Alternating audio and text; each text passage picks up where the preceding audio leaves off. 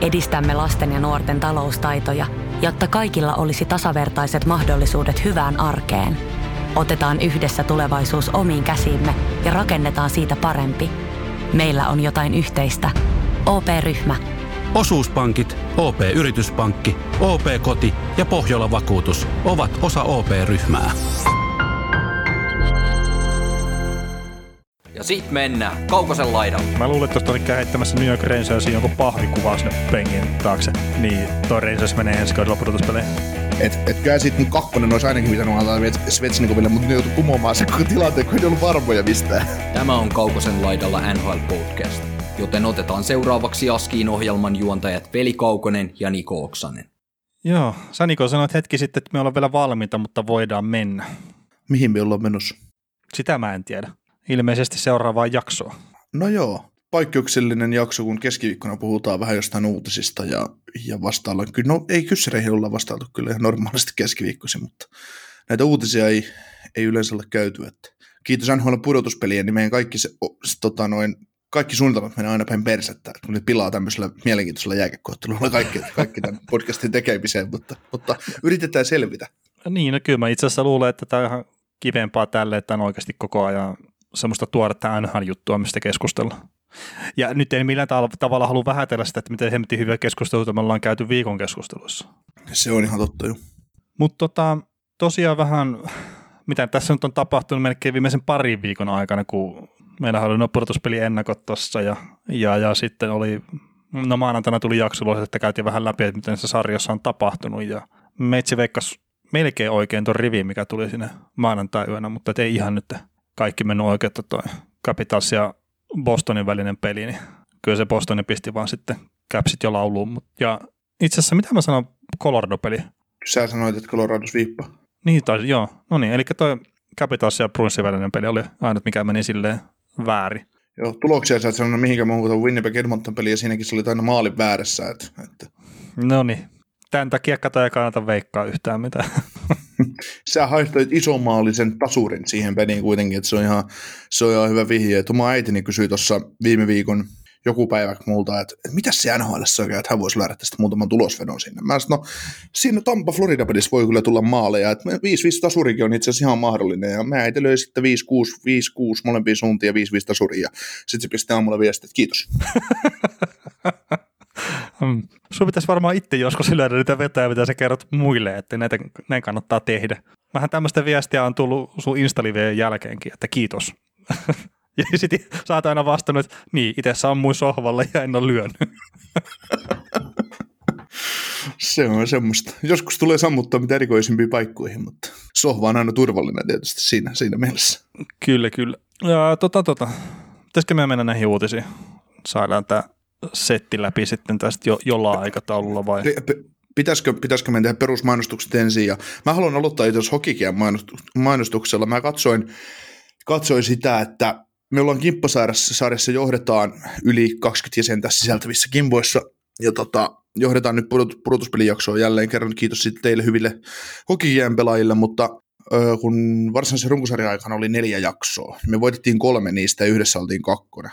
Sillä että jäätiin joku kymmenen pistettä siitä voittajasta.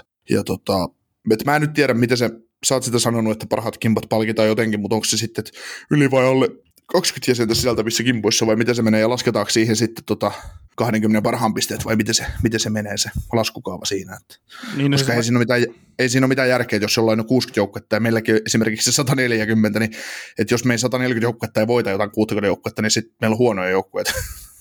Niin, tota, Siis mä oon vaan ohjeista lukenut, että parhaat kimpat palkitaan sitten niiden parhaiten joukkueiden osalta. Ja sitten tuossa jos katsoo, että nyt esimerkiksi meidän kimpan pistet on tässä maanantaina, kun ruvetaan äänittää tätä jaksot on 1880 ja tuolla on 400 pinnan joukkueita, niin sieltä varmaan voi lähteä laskeskelemaan sitten, että montako joukkuetta otetaan mukaan tuohon kimpan pistesaldoon kokonaisuudessaan. Oletettavasti se top 20 tai mikä se, mikä se määrä siis on. Ei se, Eli ei, täytyy olla vähemmän. Täytyy olla vähemmän niin, niin. Ei, ei, kyllä tässä mennään, tässä mennään niin sekaisin, että 1800 ja yhdellä joukkueella on kuitenkin 400 pistettä ja sitten tota, mä saan 20 sopimaan siihen. Niin, kyllä se tätä viisi joukkuetta. 800. Että... Niin, kyllä se tätä viisi joukkuetta olla se. Tälleen... Niin, se, on ihan, se on ihan hyvä veli, että sä hoidat tässä meidän yrityksessä tämän kaiken tämän maksu- ja laskupuolen, että No. Mehän ollaan siis Kaukosen kanssa painettu puolentoista miljoonaa liikevaihdon tätä podcastia tässä. Että. Oiskin. Niin, siis, niin, liikevaihto on niin paljon, mutta ne on kaikki menoja. niin. Hei, tota, nyt kun sä mainitsit itse asiassa tuon liikevaihdon ja muuta, niin, ja tuli menotkin mieleen, niin me tehtiin nyt semmoinen peliliike tässä, että me tilattiin kahvimukeja. Ja vähän semmoisia, mistä on ollut välillä tuolla Instassakin jopa kuvia, mutta että valkeita ja mustia mukeja tilattiin meidän logolla parisen viikkoa kestää toimitus, mutta että jos joku nyt haluaa semmoisen ostaa, niin voi pistää esimerkiksi sähköpostioviestiä, ja se on kaukosella.gmail.com, niin voi ennakkovaraa, ja me tilattiin semmoinen niin semi-pieni satsi niitä, että nämä halutut keräilykappaleet, niin varmasti menee nopeasti, että kannattaa heti varaa, ja eikö me semmoista hintaa mietitty, että 25 euroa? Joo, se on varmaan ihan semmoinen passeli hinta tuohon, että Joo. Tälleen kuitenkin, että kun meidän, meidän tarkoituksemme ei ole isosti tehdä sille mitään, mitään suurempaa voittoa, että emme, emme ole sen takia jäämässä pois, pois omista töistämme, että myymme kahvimukeja ja teille tappohintaa, vaan se, että, että tota, niitä on kyselty ja siinä on taas mahdollisuus ihmisille kuuntelun, kuunteluun ja somen jakamisen lisäksi ne tukee vähän tätä meidän touhua tässä. Niin. Joo, ja tosiaan se 25 euroa sisältää sitten postituksen Suomen sisällä. Että ulkomaille, niin no kyllä me voidaan sinnekin toimittaa, mutta että sitten pitää katsoa, että mitä se maksaa se toimittaminen. Että, mutta että joo, 25 euroa, niin tosiaan se toimituskin kuuluu sitten tässä tämän maan rajojen sisällä. Joo, mä katsoin itse asiassa, että jos tästä lähdettäisiin Kaarinasta nyt paketin Niemiselle tuonne Kanadaan Edmontoniin, niin se on niin 10 kilo paketti, niin ei se ole kuin 700 euroa. Että, että, tota, Miten iso kahvimuki siinä? 10 Niin, että, että ru, rupesi pakkaamaan niitä, pakkaamaan niitä niin, kuppeja niin, nyt se. Että... Ai Jon rupeaa myymään siellä päässä se. Joo, me, me, me trendataan Kanadassa. Mutta toisaalta kun kanadalaiset on semmoisia ihmisiä, niin ne on kuitenkin hyviä tyyppejä suurin, niin ne, ne voi sanoa siellä, että this is a great thing, että kuunnelkaa tätä juttua, että tämä on kova juttu, että nämä, nämä on mm. kovia ei ja pelkkää Suomea. niin. Mehän saatiin silloin pari vuotta sitten palautetta joltain Colorado-fani fani naisihmiseltä tuolta Jenkeistä, että voisitteko huomioida myös meidän ulkomaalaiset kuulijat, että, että miksi puhutte vain suomea. Niin, liittyykö se jotenkin Gabriel Landeskukki? Me hehkutettiin jotain, jotain tota, näitä pelaajia, pelaajia näitä Coloradon kärkipelaajia, ja sitten me ei mainittu Landeskukkia siinä jotenkin ollenkaan merkitykselliseksi pelaajaksi tai semmoiseksi supertähdeksi, mitä noilla on tarjota, niin sitten sieltä tuli, että muistakaa, muistakaa Gabe Landeskuk, että hänkin on tärkeä osa tätä hommaa. Jo, joo, joo, ja sitten, no tietenkin ihmiset voi laittaa tuonne someen ihan mitä vaan, mutta että olisiko se ollut sen joku sijaisperhe tai tämmöinen siellä, että silloin kun se on mennyt jenkkeihin aikana. Siis jos ihan väärin muista sitä viestiä, mikä sieltä tuli, Joo. Että tässä oli joku tämmöinen yhteys. Ja siis ihan, okay. ihan kiva viestihän se oli, minkä se rouva pisti sieltä, että ei siinä. Öö, hei niistä kahvimukeista sen verran vielä piti sanoa, että tietenkin jos nyt on jossain tässä semmoisella sanotaan sopivalla säteellä, esimerkiksi missä meikäläinenkin asuu, niin kyllä mä voisin kotiovellekin tuoda, mutta että hinta pysyy samaan. Kyllä tämä munkin aika on niin kallista, että, että jos, jos mut pääsee tapaamaan, niin siitäkin pitäisi se postituskulu maksaa, että No ei. Niin, että nyt, nyt, nyt kun mä oon heittänyt iän, ikuisen, iän ikuisesti tätä legendaa tästä, että meidät voi tilata, niin nyt se alkaa toteutumaan. niin, mutta en mä nyt lähde tästä sitten taas jonnekin Ouluun viemään sitä kahvikuppia. Että. no kyllä, sä tarpeeksi lyödä, sä muuten lähdet, jos tarpeeksi lyödään rahaa tiskiin, niin sä muuten lähdet. niin, niin, kymmenen tuntia suuta saa autolla. Brrr, brrr. No, mutta sulla, su, mut sulla on niin hyvä auto, että se nyt menee ihan leikitelle ja sä kerket kuuntelee rastissa olevat podcastit siinä matkalla. Ja sitten jos, jos kuuntelet rastissa olevat podcastit, sit sä voit kuunnella meitä uudestaan. niin ei ole montaakaan sitä tuntia kuunneltavaa. Niin. no juu, ei. no niin hei, sun piti mainostaa meitä. mainostaa, joo niin. Niin nämä perussomejutut, niin tosiaan tota, Spotifyssa ja Podplayssa meitä on ihan suotavaa tilata, jos saatut kuulemaan meitä nyt ensimmäistä kertaa ja se on meille hyvä indikaattori esimerkiksi toi Spotify, että mitenkä, mitenkä järkevää juttua täällä tehdään ja kuinka paljon meistä tykätään. Ja sitten tota, somessa suotavaa tietysti seurata kanssa, että Twitterissä että NHL Podcast ja Instassa ja Facebookissa että kaukosen laidalla. Ja, ja tota, tosiaan kysymyksiä saa laittaa tulemaan aina jaksoihin liittyen ja ihan niin kuin somessa tai sitten sähköposti, että sähköposti on tuttu kaukoslaidalla, että gmon.comista toi veli mainittikin tuossa, jos haluaa tilata velin ja kahvikupin oven, oven, oven taakse, niin sinne sitten vaan kutsua menemään. Kutsua menemään Toi kuulostaa niin väärältä. Joo, sä voit veli Joo, iltakahvi seuraa, ei kun ei. sä, tota, sä voit veli mulle muutaman kupin tänne Kaarinan kanssa tuoda, niin kyllä mä niitä toiminta, jos niitä, niitä on, niin, niin. Niitä on nyt. Mulla, on- mulla, on- mulla on vaan 50 kilometriä sädemyötä, veli, velillä on vähän laajempi, laajempi toi kartta. niin, niin, että paskat Tinderistä, että nämä kahvikupit on kovempi. Joo. Hei, tota, tuosta mainitsit Spotifysta ja tolleen, niin piti jo viime jaksossa kiittää, mutta oltiin tuossa siellä 65 korkeimmillaan ää, Spotifyn kuunnelluimmissa podcasteissa pudotuspeli ennakkojen ensimmäisen kerroksen jälkeen, kun ne jaksot tuli ulos, niin hemmetin iso kiitos kaikille, jotka olette kuunnellut niitä, että, että antaa uskoa tähän omaan tekemiseen kyllä, että, että ton, ton tyyppistäkin menestystä tulee sitten, vaikka se ei ole mikään pääjuttu tietenkään, että meillä on älyttömästi kuulijoita, mutta niin osittain kuitenkin niin, että tehdään tätä, ei pelkästään sen takia, että meillä on kiva höpöttää keskenään. Joo, sähän sanoit mulle sitä hyvin, että jos ei, jos ei me muuten nousta noilla listoilla, niin tehdään se tasaisesti paskaa matskua, niin siitä ainakin noustaan. Et, Niin. et, Meitä on pyydetty seitsemän kertaa viikkoa jaksoja ja ruvetaan tekemään sille, niin kohta ollaan kovassakin nousussa. niin, ei silti pärjätä mun noille kärkipodcasteille, mutta ei se No mitään, ei. ajan myötä, ajan myötä. Tästä kun tämä tilauspalvelu lähtee lentoon nyt ja kuinka paljon meillä on kuulijoita, ei välttämättä NHLn takia, mutta jonkun muun takia voi olla. Veli, susta tulee No toinen siis mehän puhutaan kulttihahmo. Niin, siis ve- veli, veli, muista nyt, että sun, sun palkkakattohommista tuli käsite, niin nyt susta tulee vielä kulttihahmo. No niin, no niin. Mutta siis mehän tehdään ihan väärästä aiheesta podcastia, jos me haluttaisiin olla oikeasti sillä, että meitä kuunnellaan paljon, että, että meidän pitäisi jotain to- rikoksia tai seksiä kehitellä tähän NHL ympärille, niin sitten taas paljon kuunnelumpi kyllä. Nyt sä menit ihan hiljaiseksi. No mulla on mielessä yksi juttu, mutta en mä vitti sanoa enää. Nyt mennään, nyt mennään Jack Cahill ja Buffalo ja jokin järkevän aiheeseen. Mun ei pää kestää tätä hommaa. Joo, tot, ja tässä ei itse asiassa mitään nauroosia tässä Jack Aikkelin tilanteessa ja Buffalo Sabersin tilanteessa, että Eikö?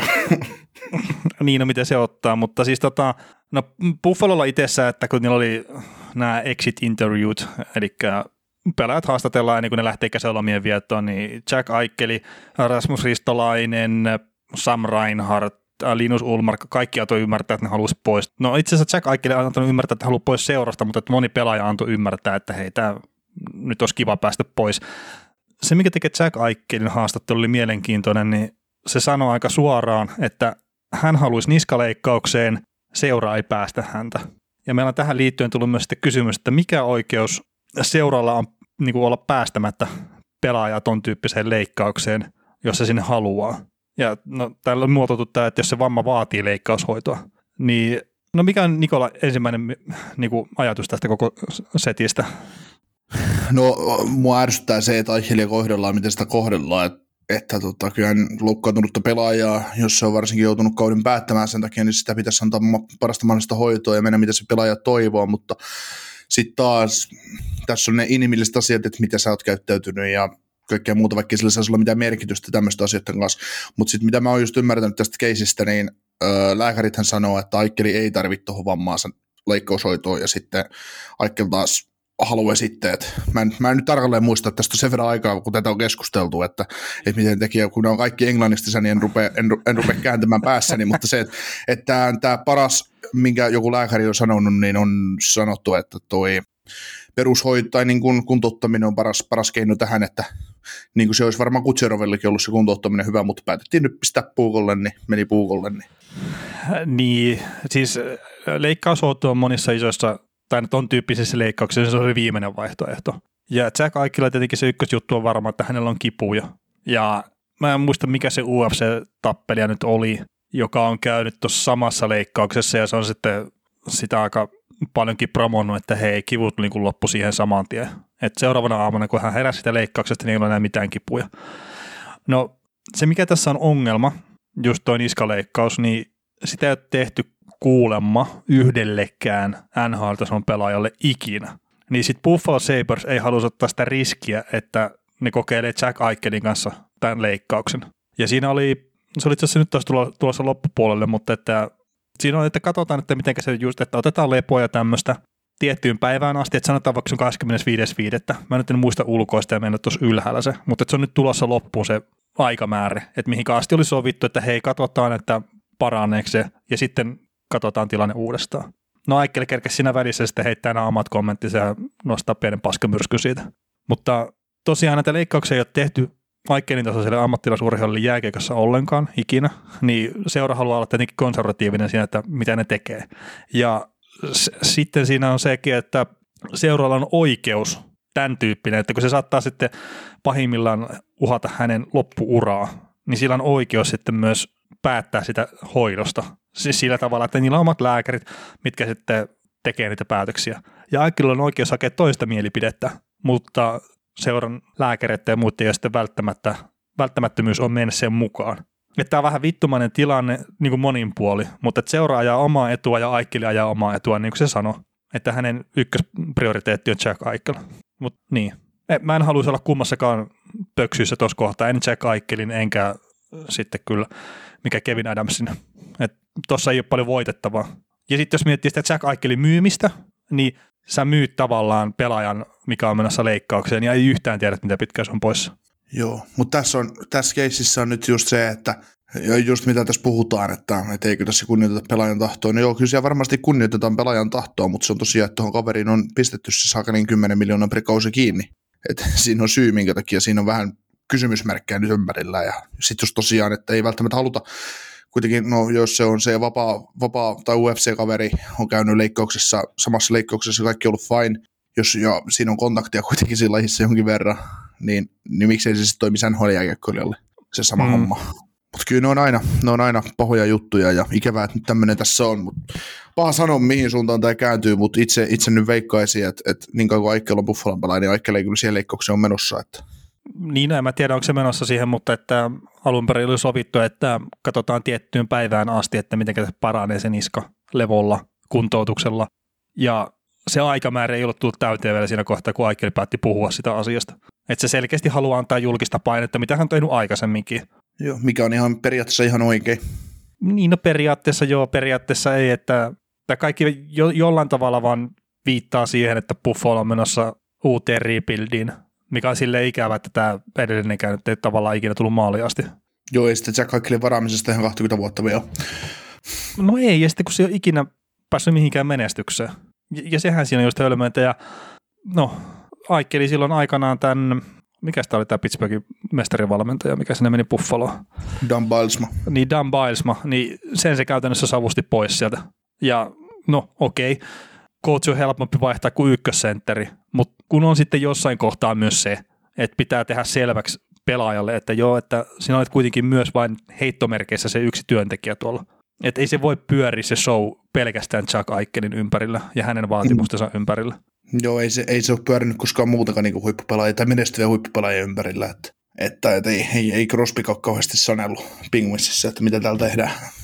Niin ja siis No itse asiassa Steve Dangle podcastissa puhuttiin just tuosta, että Crosbylla oli aikanaan päävammoja ja siellä oli se, se niskavamma meni ohi, mikä oli, mulla on sellainen käsitys, että se Crosby oli pitkän aikaa sivussa sen takia, että sillä oli niskassa se vamma, mitä ei ollut vaan huomattu. Et se ei ollut välttämättä, niin niihin, että joo, aivotärähdyksiäkin oli, mutta että se ei ollut välttämättä pääosin sen takia sivussa.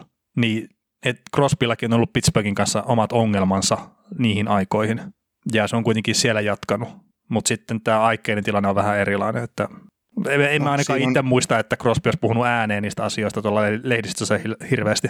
Niin, mieti, mieti puhuisiko Aikel näistä asioista ääneen, jos tota Buffalo olisi menestyvä jääkäkkorganisaatio. Ei. Mm, niin sekin voi en, en, en, en, usko millään, koska jos tämä joukkue olisi pudotuspelissä joka vuosi ja täällä olisi joku suunta ollut, niin ei Aikel tulisi tämmöisillä, tämmöisillä asioilla ulos, koska se tietää ihan itse sen, että, että hän, hän kun se omiin muroihin, nyt se on tarkoituksen hakusta omiin muroihin tai niin kuin tämmöistä, se niin kuin vetää mattoja seuraa jalkoja alta ja toi, no kaikki nuo eleet viittaa siihen, että se vaan haluaa helvettiin tuolta ja ei niin kuin, kaupakkaa hänet, mutta toisaalta se, että sä kerrot olevas loukkaantunut, niin se ei nyt edesauta sitä sun kauppaamista, mutta sitten taas, että, että, mm. että, siellä on kuitenkin aina agentit ja muut pystyy kyllä sit puhumaan asioista, joista media ei tule koskaan tietää niin joukkuiden kanssa, että joo, että kyllä tämä pelaajahan, että tämä nyt on yksi, yksi osa tätä hommaa ja näin. Että, että kyllä se jännä, jännä tuo Aikkelu sanoi, niin kuin pelistä otteestakin sai tällä kaudella paljon kuraa siitä, että joo, kuin paska pelaaja se on, kun se ei se mitään aikaiseksi. No, sitten mietitään viime kautta, niin Aikkelihan repi tota jengiä aika kauan perässä, kunnes sitten katkesi häneltäkin se selkäranka tavallaan, että ei enää jaksanut, että ei tämä pelillisesti niin tämä jät, jätkä ei jää kiinni kyllä mistään. Että. Ei, ja siis ei pelannut yhtä ottelua terveenä. Et kylkiluumurtuneena muistaakseni tuli kauteen ja sitten tuli alavartalovammaa ja sitten tämä niskahomma vielä lopulta, niin tosiaan, että hetkeäkään ei ole terveenä pelannut tällä kaudella, että varmasti on vaikuttanut siihen pelaamiseen. Joo.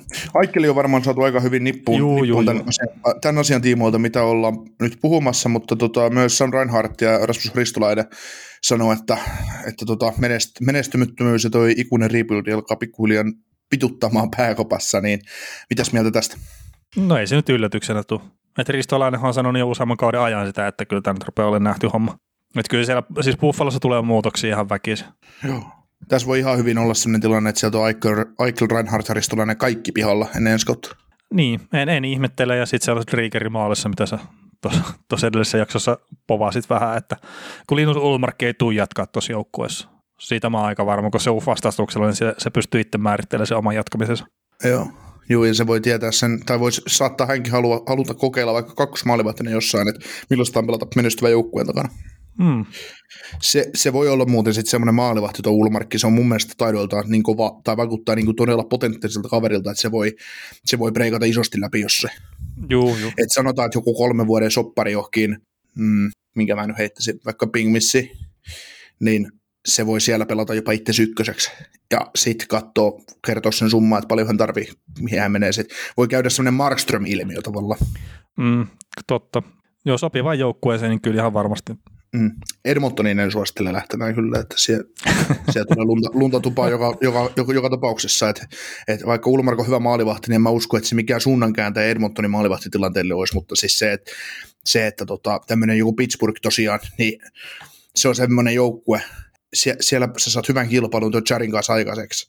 Ja siinä on hyvä joukkue kuitenkin edessä, vaikka Penguins nyt on mitä on. Siis ei se enää ole super contender NHL, mutta se on kuitenkin semmoinen, ajatella, että niillä on semmoinen tietynlainen dilemma maalivahtien kanssa, niin se voisi olla semmoinen hyvä paikka Mm. ajaa itsensä, itsensä uud, niin kuin kukoistukseen tässä sarjassa. Mä en tiedä, minkä takia mulle tuli mieleen Toronto tuossa, että vo- voisiko olla semmoinen. Ei, ei niillä riitä palkkakatosta tilaa. No montako miljoonaa sä meinat, että se saa? No kyllä mä Ulmarkille melkein semmoisen kolme kertaa kolmosen lähtisin kirjoittamaan. No niin, joo. Kyllä se sen verran saa. joo. No siitä ei välttämättä riitä kyllä. Niin. Joo. Mutta sehän on puhunut Kämppelin niille tulevaisuuden ykkös. On, on, mutta kun niillä on kakkosmaalivahtia sitten se. no Veini. No niin, Ei kun ne joo. kokkos, ei kun niin, ne, juu, niin sai Veini, juu. Hutchinson. Sä oot täällä taas. Eikö me just heitetty sut ulos? Aivan. Joo. Mutta tota, he- heitetään nyt tämänhetkinen sun arvo Reinhardtille, että mitä Buffalon tarvitsisi saada Reinhardtista. No ainakin ykköskerrassa sitten jotain päälle.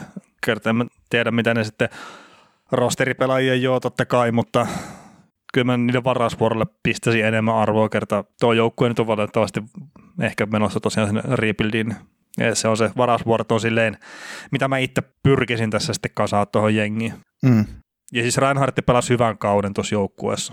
Juu, ja sitten kun peleillä ei ollut enää merkitystä, niin alkoi paukuttaa kiekkoa reppuun, että omaa kyllä ihan kammo, kammo laukauksen kanssa ja on niin kuin ihan huippu. Varmaan laidassa menee, saa enemmän aikaiseksi kuin sentterinä, mutta, mutta tota, siinä on kyllä eväät, eväät kyllä jollain joukkueella, niin saada ihan hyvä, hyvä pelimies. Kyllä. Mitäs Ristolainen saako sille firstia? Eiköhän sillä saa.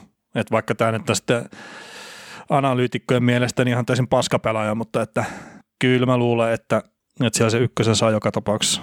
Ja olisi varmaan, Mm. no en tiedä minkä takia ne ei myynyt sitä tuonne Winnipegiin vai olikohan se niin kuin mukin joukkue mukana, mutta että Winnipegistä ainakin oli huhuja. Mutta eivät vaan niin kuin myyneet ristolaista sitten tuossa siirtotakairalla, että en tiedä miksi ne halusi pitää sitä väkisin kiinni. Joo, Rick Tose ja Bruce Woodrow on sitten tota, pari semmoista kaveria Don Granato lisäksi, ketkä käy taistelua tästä Buffalo Sabresin ykkösmaalivahdin, ykkösmaalivahdin ykköspäävalmentajan paikasta. Ja, ja Ja Saattaa tota, joutua ykkösmaalivahiksi. No se voi jossain vaiheessa olla se tilanne, että sinne on pakko, pakko ruveta pistää jotain, jotain kaveria koittamaan valmentajaa, valmentajaa pallilta, mutta, mutta tota, mun mielestä Rick Tosetti on vähän semmoinen kaveri, että se mentäisi ojasta allikkoon. Bruce Budrolta täytyy henkilökohtaisesti kysyä, että minkä takia Buffalo. Ja Ei ole Ja varmaan näin, että- paljon vaihtoehtoja tuolla NHL-tasolla. En tiedä miksi. Niin, niin, siis kyllä tällä hetkellä on koko ajan aukeaa, aukeaa paikkoja. Et kyllä niin kuin Budrolle, niin kyllä Budro työpaikan saa, mutta en mä niin kuin Buffalosta tiedä, miksi Buffalo haluaisi mennä. Että. Ei, mutta kyllä se mun mielestä kertoo siitä, että ei Pudrolle ole sitten liikaa ollut tarjolla noita paikkoja. Mm. Mutta kyllä mä lähtisin kyllä Buffalona edelleen jatkamaan tämän Granaton kanssa, että te nyt tekisi vaikka vuoden soppari ja, ja antaisi siltä, kaksi vuottakin, kun se näytti, antoi ihan hyvät näytöt, joukkue pelasi minusta hyvää lätkää sen alla, vaikka peleille ei ole merkitystä, mutta, mutta semmoisen, että kun ei tämä joukkue kuitenkaan, ei ne, ei ne pelaa mistään, niin siinä, siinä jos koetaan, että Granato voisi olla nuorille jätkille tuolle joukkueelle niin semmoinen hyvä, hyvä coachi kasvattaa niitä jätkiä, niin mä antaisin sille sen jatkaa, että en mä, se on tota, silloin kun ne pisti Phil Houslin pihalle sieltä, niin mun mielestä se oli, se oli niin kuin väärä veto. Niin älkää nyt pistäkö tätä kaveria mun papereissa ulos. Kun ei mun mielestä joku Rick Tosetti, niin ei se ole, ei se ole sen Pekkaa pahempi tuohon paikalle. Budrohan olisi näille hyvä valmentaja, mutta Budro henkilökohtaisesti vaan en, en ymmärrä miksi. Niin kuin Budro lähtisi oman, niin kuin, tietysti jos haluaa valmentaa, niin ei siisit, mutta, mutta se, että jos mietitään sitä Cupin voittamista ja haluttaisiin niin valmentaa oikeasti huippujengiä, niin ei, ei tai niin kuin Budro on mun mielestä väärä valinta tämmöisen jengin valmentajaksi, että Budro on, jos mä ajattelen hänen kaikki meritit, mitä hänellä valmentajana on, niin tässä sarjassa on aika paljon muitakin joukkueita, missä, missä hänellä voisi olla enemmän käyttöä. Niin, ehkä mä Pudrota mietin enemmän silleen sitten, että jos se valikoituu tonne, niin siinä sitten myytäisi pelaajille vielä kerran sitä, että hei, tulkaa nyt kokeilemaan, että nyt meillä on valmentaja, millä on merittejä taustalla ja jonka joukkueet on menestynyt ja jonka joukkueet on lähtenyt heti uuteen nousuun, kun se on päässyt sinne. Et en mä oikein mu- muuta itse keksi siihen, mutta että Don Granato, niin se sai ilmeisesti tai kuulemma luotua positiivisen ilmapiirin tuohon joukkueeseen omana aikanaan ja se, miten paskasti sille jengillä meni niin ennen kuin hän tuli tuonne puikkoihin, niin se, että se saa luotua jonkunnäköisen positiivisen ilmapiirin, niin se on niin iso juttu, että pitäisi antaa jatkaa kyllä sitten. Joo. Öö, tota, näistä valmentajista, niin Rick Tosetille myös tota, Seattle ja New York Rangers on kiinnostuneita, kiinnostuneita kavereita. Että semmoista tota, vaihtoehtoja siellä on tarjolla. Mut, Joo, ja sitten, että no Tokettia, niin New York Rangersiin voi heittää myös, että kun siellä on pistetty koko valmennus porras pihalle. Ja no Gerard Galant on myös saanut luvan Vegasista käydä haastattelussa ja on käynyt haastattelussa Rangersin puolesta, niin jos jotain pitäisi tota, itse veikkaa, niin toi Galant saattaa olla aika kovillakin sitten tuonne Rangersin valmennukseen. Joo, sieltä taas toisaalta, jos Rangers rupeaa MM-kisoilla vetämään johtopäätöksiä, niin Galant ei ole niiden päävalmentaja, mutta ehkä yhdellä Skoda Cupilla ei ole kauheasti painoarvo siinä, että kahteen peli yksi tehty maalit on Galantin valmentamalla joukkueella. Ehkä se, ehkä se laajennusjoukkue vieminen Stanley finaaleihin on kuitenkin semmoinen kovempi, kovempi meritti sillä taustalla. Että Niin, ja se mitä se tietenkin Panthersinkin kanssa saa aikaa. Ja, ja se olisi itse asiassa, kun miettii New York Rangersin joukkuetta, niin aika, aika maistuva yhdistelmä on se, että ei nyt mitään, siis silleen tokeetita pois, että eihän se ole saanut tota, Harritsonssakaan samantyyppistä orkesteria käyttöön sen kuin mitä olisi New York Rangersissa. Mutta jotenkin mm. mä en välttämättä haluaisi nähdä sitä. Joo, siis, no mitäs sitten, että Galantti päävalmentajaksi, Toketti hyökkääjän valmentajaksi? Niin, no sehän voisi olla, että Tokettiahan on arvostettu pitkälti siitä, että miten hyvin se pystyy käsittelemään pelaajia. Ja just esimerkiksi mm. Phil Kesselin kohdalla sitä on nostettu paljonkin esiin, että, että miten se sai Kesselille myytyä se ajatuksen, että miten se pystyy olemaan Pittsburgh Penguinsissa sitten hyödyllinen pelaaja. Että onko se ainut, joka on tehnyt sanoa sille, että hei, me saadaan tälleen joukkueen voittamaan. Mm. Ne olisiko siis sitten luonnollinen jatkelma, että Galantti Rangersin päävalmentajaksi, Toketti sinne apuvalmentajaksi, sitten tota, sit ne hankkii, hankkii tuossa kauden alla Phil Kesselin vuodeksi vai kaksi vuotta siltä taitaa soppareilla jäljellä Arizonasta vielä Rangersiin ja, ja Aikkelin tuolta Buffalosta, niin Vutum Stanley Cup contender. Hmm. Mitä ne tekee niiden nuorille hyökkäille? No, pistää kolmoskenttää. Vai neloskenttää vai katsomaan? en mä tiedä, en mä tiedä mutta siis sillä vaan, että et miettii, miettii, siis mähän, jos mä näkisin Galantin päävalmentajana Rangersissa, niin sehän olisi välitön pudotuspelijoukkue. Ihan niin kuin, ei, ei, ei, ei tarvitse ruusarjassa pelata. No siis mä luulen, että tuosta on heittämässä New York Rangersiin jonkun pahvikuvan sinne penkin taakse, niin toi Rangers menee ensi kaudella pudotuspeleihin. Ja soitetaanko Chris Truurille, kun Jouni, Jouni käski mun pistää viestiä tuolle Bill Sitolle, niin kuin sitä, että, me oltais, että me, mä oon kovempi, olisin parempi vaihtoehto kuin Villen tilalle tekemään maalivahtivalintoja Floridaan, niin jos me nyt ilmoitettaisiin Chris Truurille, että me tullaan Kaukosen kanssa vetämään tämä homma maaliin, että olette pudotuspelijoukkueesta välitöstä eli contender, kun me tullaan sinne seisomaan. Niin, niin tai me emme näe seisoa, vaan lähdetään omat pahvikuvat sinne. niin, me ollaan niin väkevän näköistä porukkaa, että, että tota, ne pelkää pelata sen pahvikuvan edessä. Että. Niin, ei, mutta siis Rangers on just silleen niin hyvässä tilanteessa, että Druria, kuka ikinä se tuleekaan valmentaa, niin ne, ne pääsee katettuun pöytään. Että okei, okay, Druri gm mutta että siis jos, jos on onnistuu jotenkin kusemaan, niin se on suoritus. Kerrät, siinä on niin paljon potentiaalia siinä Rangersin joukkueessa. Että joo, puolustus voisi olla ehkä pikkasen vahvempi, mutta hyökkäys on hyvä, maalivahtipeli, mulla on täysluotto. Puolustuskin, niin en mä nyt sano, että se on niin huono, että se jotenkin onnistus viemään sen pohjan siltä hommalta. Siis toihan on toi Rangersin puolustus, niin sehän on sitä puolustusta, mitä tulevaisuudessa NHL puolustukset tulee aina olemaan. Niin. Sitä on viety sinne kiakolliseen suuntaan, ja ne kaikki pelaajat, mitä siellä on, niin alkaa, alkaa näyttämään siltä, että kiekko vaan omista liikenteeseen ja yritetään puolustaa jalalla mahdollisimman hyvin. Ja, ja sitä, että, että siellä alkaa tämä Zinon tyyppiset kaverit, kaverit alkaa olemaan katoavaa kansanmerinnettä tässä pelissä NHL. No, no, se on totta omalla tavallaan, mutta et kyllähän hyville pelaajille sitten on aina tilaa, että et ei se siis jalkanopeus tai siis tommonen, niin joo, jos sä oot ihan liian hidas, niin kyllä se sitten rajoittaa sitä sun pärjäämistä tuossa sarjassa, mutta kyllähän se pää on kuitenkin se ykkösjuttu sitten.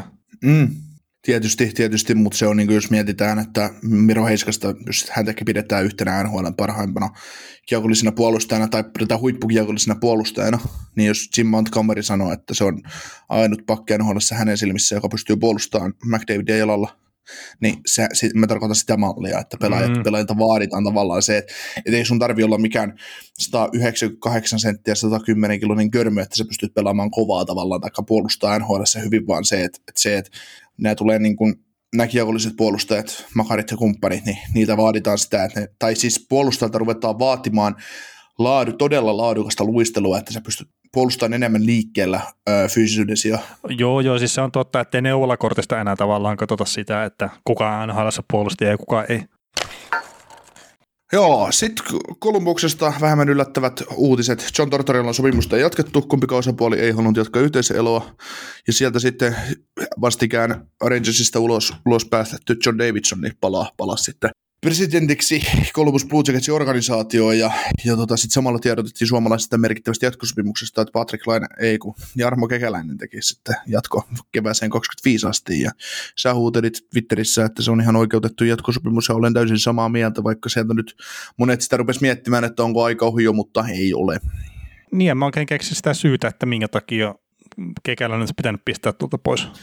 No Suomessa on yksi sellainen sivusto, joka pystyy kertomaan sulle paljon hyviä syitä, minkä takia Kekäläinen on epäonnistunut työssänsä. Niin, niin. Mutta kun halutaan tikulla kaivaa asiaa, niin se on aina sellaista. Että... Niin, siis onhan toi ihan käsittämätöntä, että Columbus Blue Jackets nähdään ehkä se sama sivuston mielestä, tai ainakin joidenkin mielestä siellä jopa täysin pommin varmana pudotuspelijoukkueena pelaajiston puolelta. Mutta sitten siihen, niin, pelaajist... tai... joo, joo, mut sitten siihen pelaajistoon kuuluu maailman yliarvostetun puolustaja Jet Jones tämän saman sivuston mielestä ja maailman yliarvostetun hyökkäjä Patrick Laine. Niin tää, niinku, mä en ymmärrä ihan sitä, että tämä on aivan selkeä pudotuspelijoukkue, mutta siinä on maailman yliarvostetun puolustaja ja maailman yliarvostetun hyökkäjä. Niin miten, siis onko ne nyt niinku hyvä joukkue vai ei? Niin ja sitten saman joukkueen mielestä, tai saman tota, sivuston mielestä rosteri on semmoinen, että siitä saisi enemmän irti, jos se pelaisi jollain muulla tavalla kuin Tortorella pelisysteemillä. No, tota... no, siitä voi totta kai aina väitellä, mutta kun niin. mun mielestä Columbus Blue Jacketsin joukkue ei etenkään hyökkäjien osalta ole mikään laadukas. Ja... Niin, siellä on olemassa syvyyshyökkäys, mikä on laadukasta, mutta sitten se kärki, kärki vaan niin kuin ontuu. Niin, jos siellä olisi oikein ykkösketju. Että jos siellä olisi McKinnonin ykkösketju, niin olisi todella hyvä joukkue esimerkiksi. Mutta että jos siellä on yksi kakkosketju ja kolme kolmosketjua, niin sitten siinä kohtaa, kun tavallaan se sitoutuminen siihen pelitapaan on ollut vähän loppunut, että se jänne on katkenut pelaajalta sen Tortorellon vaatimustasoon, niin sitten se on vähän veemäinen paikka lähteä voittamaan näitä pelejä. Mm. Ja Tortorella on saanut lähteä kuplapudotuspelien jälkeen joukkueesta pois, että hän haistoi siinä kohtaa jo sen, että tämä on vähän hankala tämä tilanne tämän joukkueen kanssa. Mutta että sitten kun oli vuosisopimusten jäljellä, niin sitten haluttiin tosiaan, että Tortorella jatkaa sen loppuun asti ja olivat päätynyt tähän ratkaisuun, mikä nyt on jälkikäteen helppo sanoa, että se on ollut väärä ratkaisu. Mm, niin, tämän kauden osalta. Niin, kauden niin, osalta. niin tämän, tämän kauden osalta nimenomaan. Joo. Mitä tota, tässä voidaan aina miettiä, että jos, jos tota kekäläinen olisi pannut liipasimesta, että no mene siihen ja, ja tota, että et, on tässä, niin, niin tota, mitä luulet, olisiko Laine ikinä päätynyt tähän joukkueeseen? Mä nyt jos Tortorella olisi pistetty pihalle aikaisemmin. Mm. Mm, nyt kovastihan Dubu ainakin sanoo sitä, että ei Tortorella liittynyt hänen siirtohalut millään tavalla. Mä luulen, että jollain tasolla liitty. Kertoo aina monia asioiden summia, minkä takia sitten se jonkunnäköinen jänne katkeaa, että sitten haluaa vaihtaa sitä työpaikkaa. Että harvoin se on yksittäinen tekijä.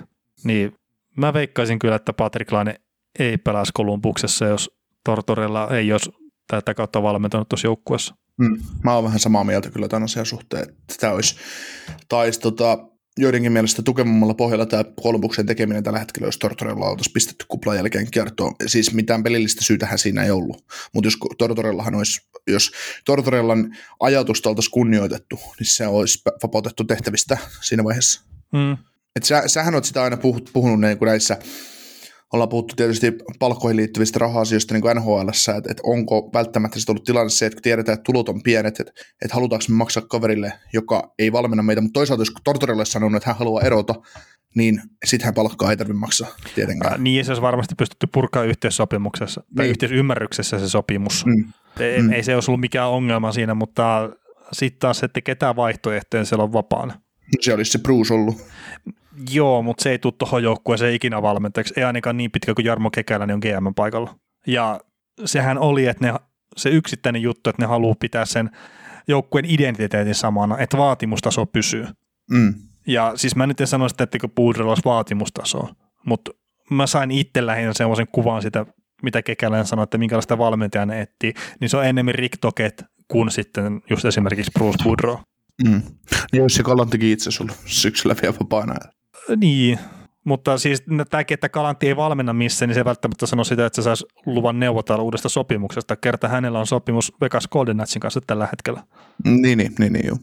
Joo, nehän tulee sitä aina tässä vaiheessa, ne tulee ilmi, kun kerrotaan, että ne neuvottelee jonkun joukkueen kanssa, niin kuin sä jo tuossa sanoit, että kun Galantti juttelee Regissin kanssa, niin Vegas antoi luvan siihen. Niin, niin, ja sitten tietenkin jos ne päätyy siihen, että, Rangers esimerkiksi haluaa valita Kalantin, niin sitten ne keskustelevat ne seurat vielä keskenään siitä, että okei, että että Kalantilla on tämä palkka nyt Vegasissa, niin maksatteko te kaiken umpeen vai että jääkö tästä kymmenen pinnaa veille vai mitä? Mm.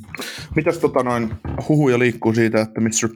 Babcock olisi äh, tulossa takaisin NHL, niin olisiko siinä kekäläisen valinta? Mä en jotenkin jaksa uskoa, että, että siihen lähettäisiin. Että, Onko se se, sano, tota, se koska valmentajana hän, hän olisi oikein semmoinen hyvä ratkaisu tuolla joukkueelle, mutta koetko sä, että se kaikki häslinkin, mitä siinä on ollut ympärillä Toronto aikana ja muualla, niin, niin se on niin kekäläiselle liikaa?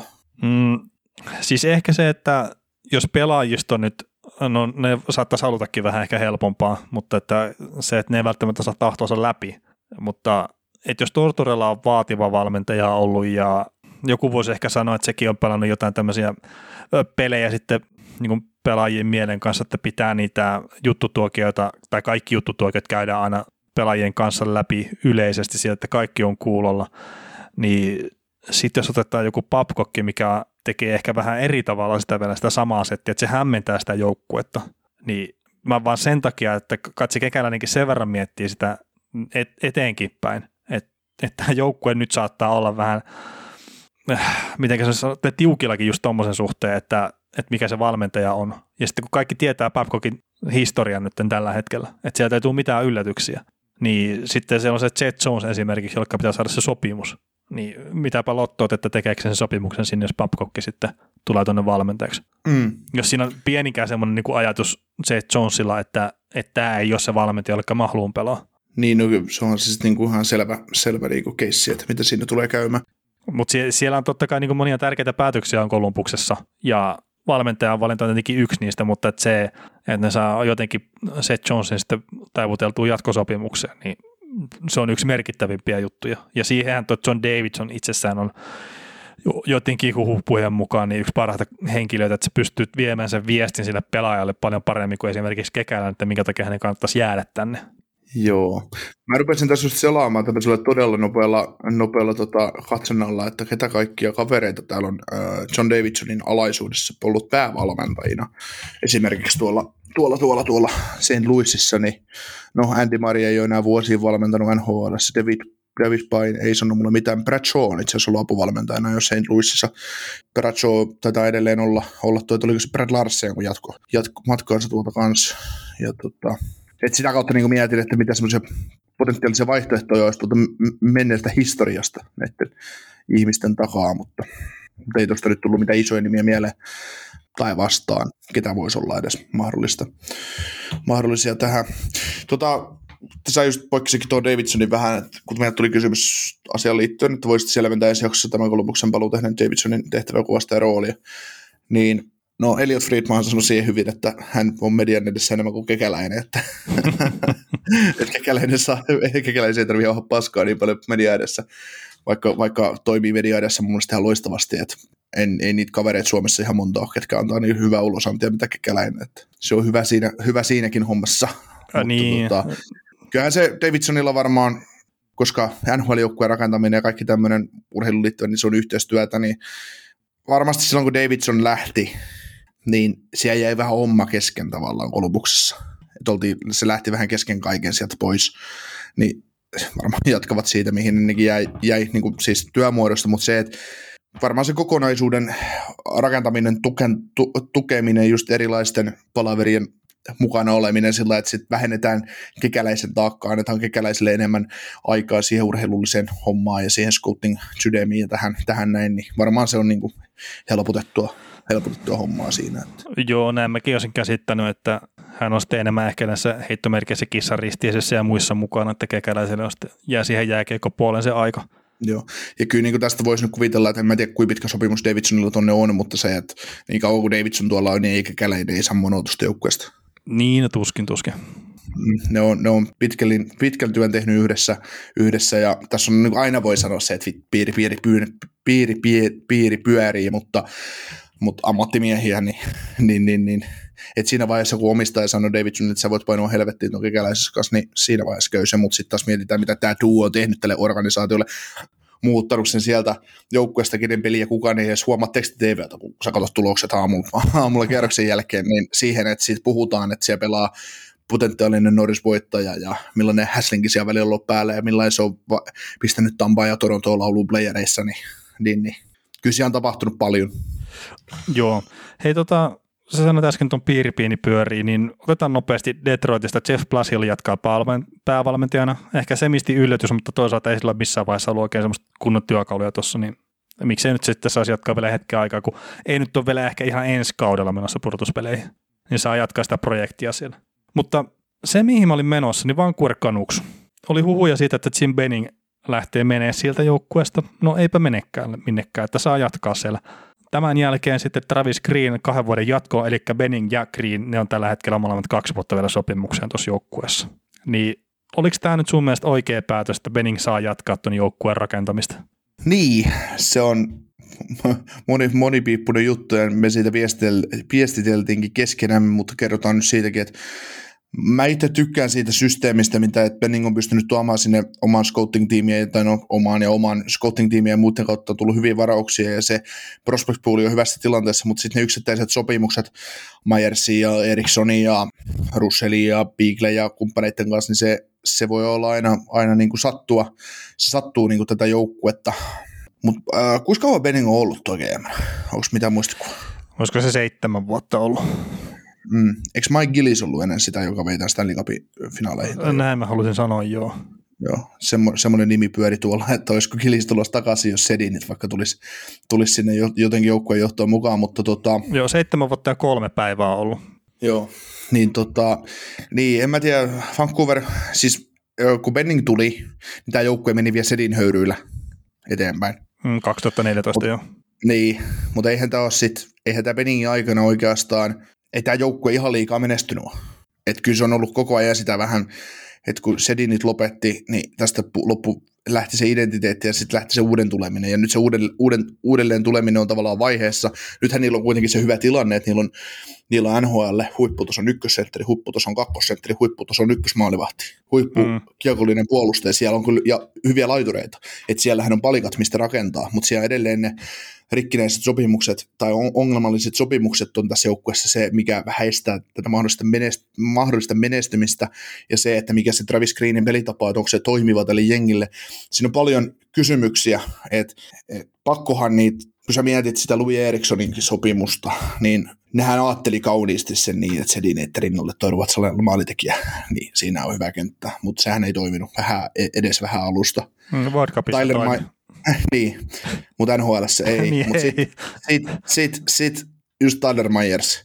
Kaveri on kakkos, kakkosparin pakki keskinkertaisessa joukkueessa, kolmosparin pakki, jos mennään, mennään tota, contenderiin. Se on vielä kiittyä aika monta vuotta. Niin siellä on, ja sitten just niin kuin, en mä, sitäkin, että sitä Beaglen sopimusta, että oliko se kolme ja puoli vuotta kaudessa, kolme ja puoli miljoonaa vai neljä miljoonaa kaudessa, niin Beaglekin on, se sai sen Stanley Cup mestaruuden jälkeen se sopparin, ja Beaglehän on pelaajana, se on äärettömän arvokas, mutta ei se ole neljä miljoonaa pelaaja.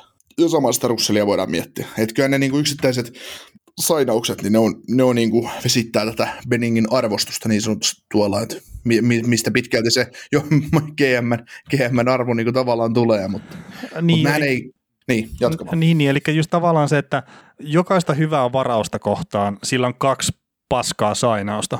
Ja sitten jos otetaan tämä JT Milleri, että okei, siis sillä jos katsoo puhtaasti, että, että pari vuotta sitten jo otti sen Tampasta, maksoi ykköskierroksen varausvuoro, on toimittanut ihan älyttömän hyvin siihen joukkueeseen, mutta sen ei olisi tarvinnut maksaa sitä ykköskierroksen varausvuoroa. Se olisi ihan varmasti se on se halvemmalla. Kerta Tampa oli pakko raussa myydä se pois. Ja sitten taas tämä ykköskierroksen varausvuoro, minkä ne sai Vancouverilta, niin olisiko se mennyt sitten saanut sen sarksisuuntaan itse asiassa.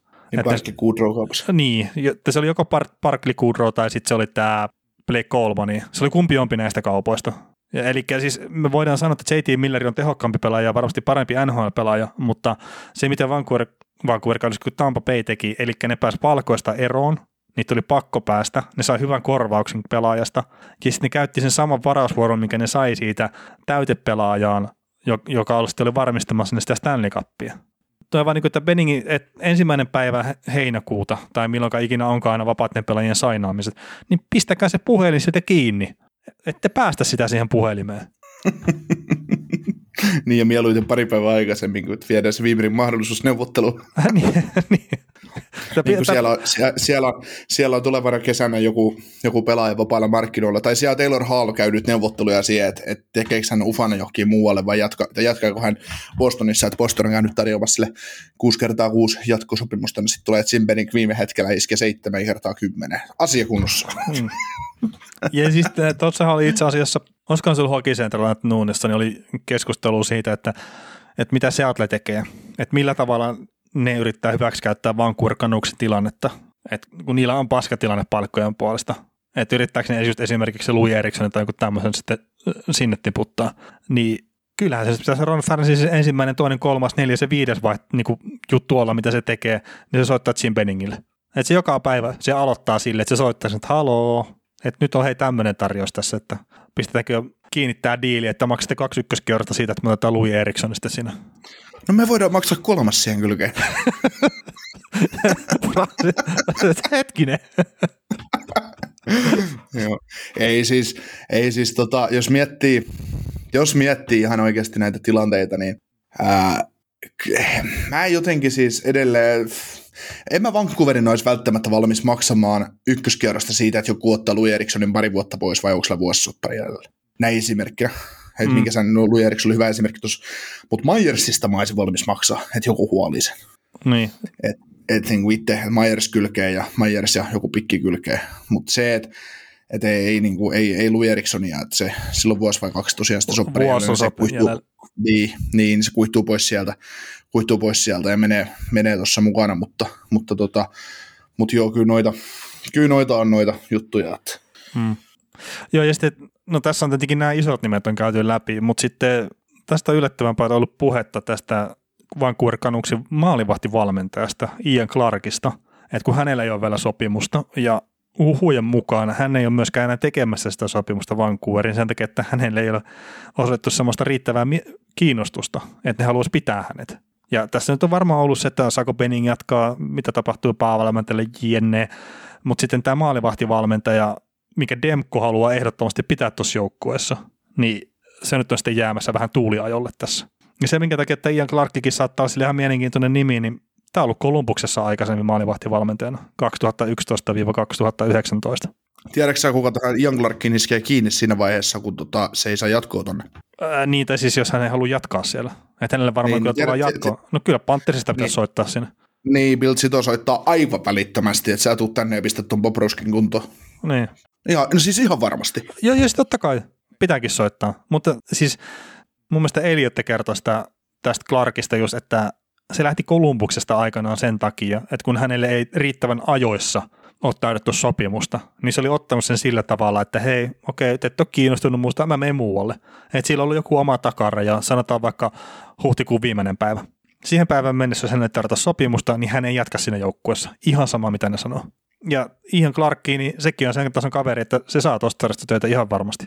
Mm. Ja sillä on näytöt, Kolumbuksesta on Bobroski, Vancouverista on Markström, Vancouverista on Demko. Niin, ja Vancouverista aiemmin on Robert Luongo kanssa. Niin, mutta se on ollut kaksi vuotta vaan tuossa Vancouverissa Ian Clark. Öö, Jan Clark oli ennen, ennen Columbusta, niin se oli Vancouverin Aa, niin, niin joo, joo, okei, okay, Alkaen vuodesta 2002. okei. Joo, no mulla oli Vuoteen- vaan ylhäällä tuo Kolumbuksen. Vuoteen, vu, joo, joo, vuoteen 2010 asti. Joo, joo. Mutta tota, kyllä se tosiaan, että toi on semmoinen niin under the radar kaveri, mitä itse ainakin tuun seuraamaan tässä, että minnekä hän päätyy sitten. Kert siinä voi Mm. olla semmoinen kaveri sitten, jos pelaa fantasy-pelejä ja muita, niin että et jos se menee jonnekin uuteen seuraan maalivahtivalmentajaksi, niin saattaa olla sitten potentiaalia ostaa ehkä halvalla sieltä ykkösmaalivahti, Mm. joka tulee Se nousemaan. Ja nämä maalivahtivalmentajat on mielenkiintoisia, mielenkiintoisia kavereita, kun äh, meidän iso sponsorimme, joka mahdollistaa tämän meidän puolustusta miljoonan liikevaihdon, eli Kari Lehtonen puhui sitä aikoinaan. Kysyin häneltä, silloin oli äh, Starsissa oli maalivahtivalmentajana hänellä sellaiset kaverit, kun äh, Jeff Rees tuli jostain syystä Flyersista, kun ne koki, Flyersista voi saada hyvän maalivahtivalmentajan.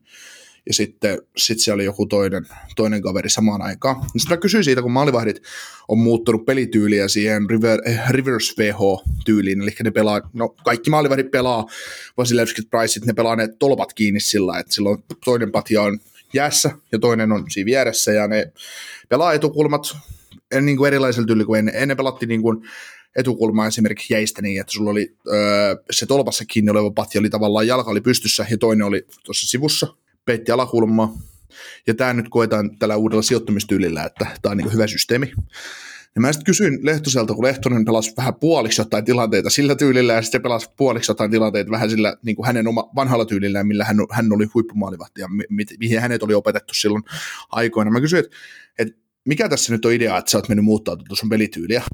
Niin se sanoi, että no valmenta valmennuksessa tänne nyt vähän ollaan kokeiltu sitä ja kokeiltu vähän tota, että mikä tässä toimisi, mutta ei oikein mikään tunnu toimivan, toimivan että se on tämmöistä ja tuommoista, että, että on olemassa tämmöisiä maalivahtivalmentajia, jotka saa pelaajat ottaa kiekkoa kiinni ja sitten on semmoisia maalivahtivalmentajia, jotka saa sekoitettu pakan aivan totaalisesti, että No tämä Clark kuuluu ilmeisesti siihen, mikä saattaa sitä kiekkoa kiinni.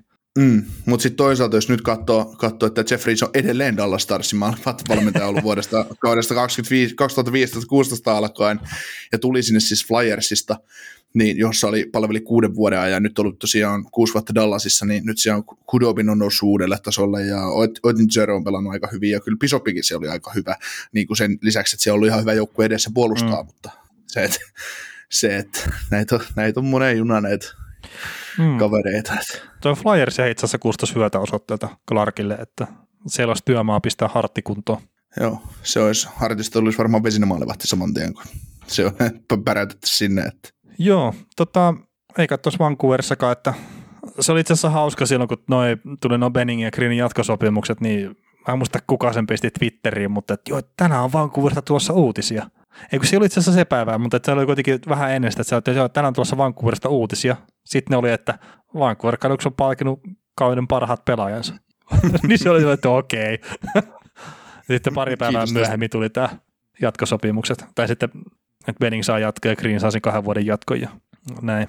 Mutta heidätäänkö me vielä jotakin tähän, niin kun mennään kysymyksiin? Tota, mä oon kaivannut joskus 400 vuotta sitten jotain sopimuksia tähän, mitä on tehty NHL.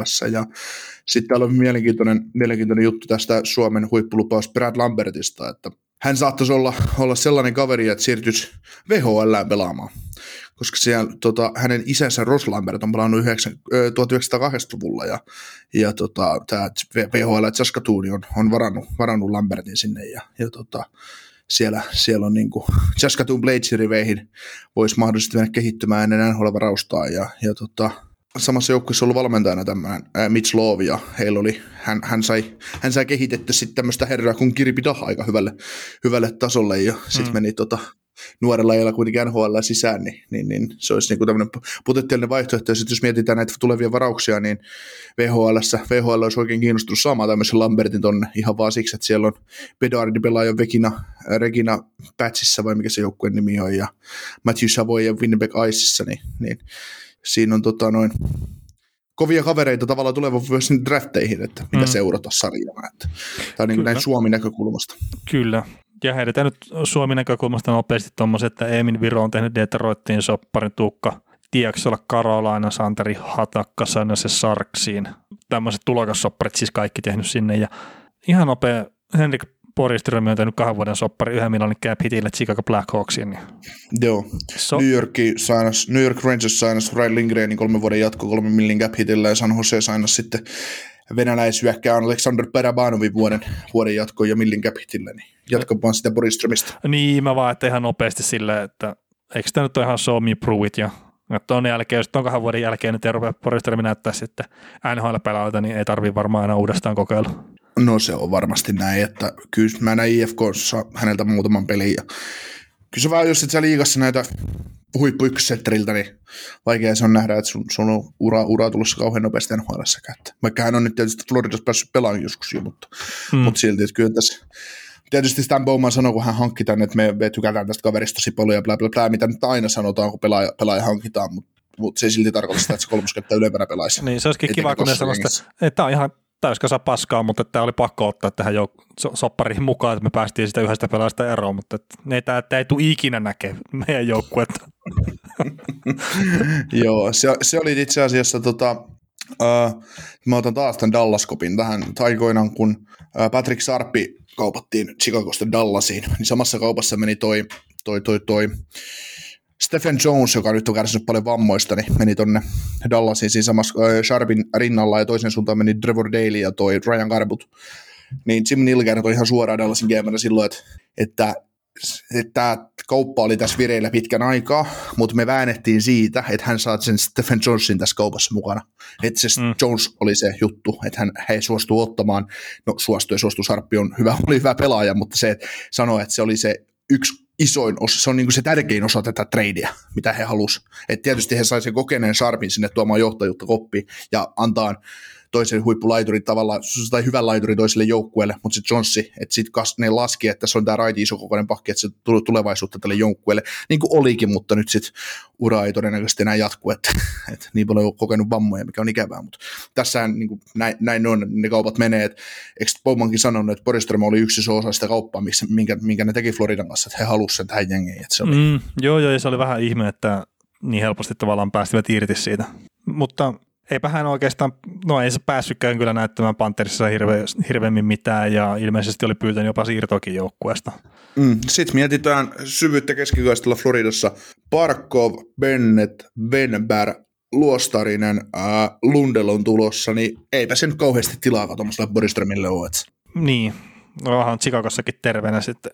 Siinä on Davis ja Kirby Dahjo ainakin edellä, että top 6 on, on, aika tiukas. On, on, on, mutta mä sanoin tuosta nyt viisi senttiä heti. Niin, niin, niin.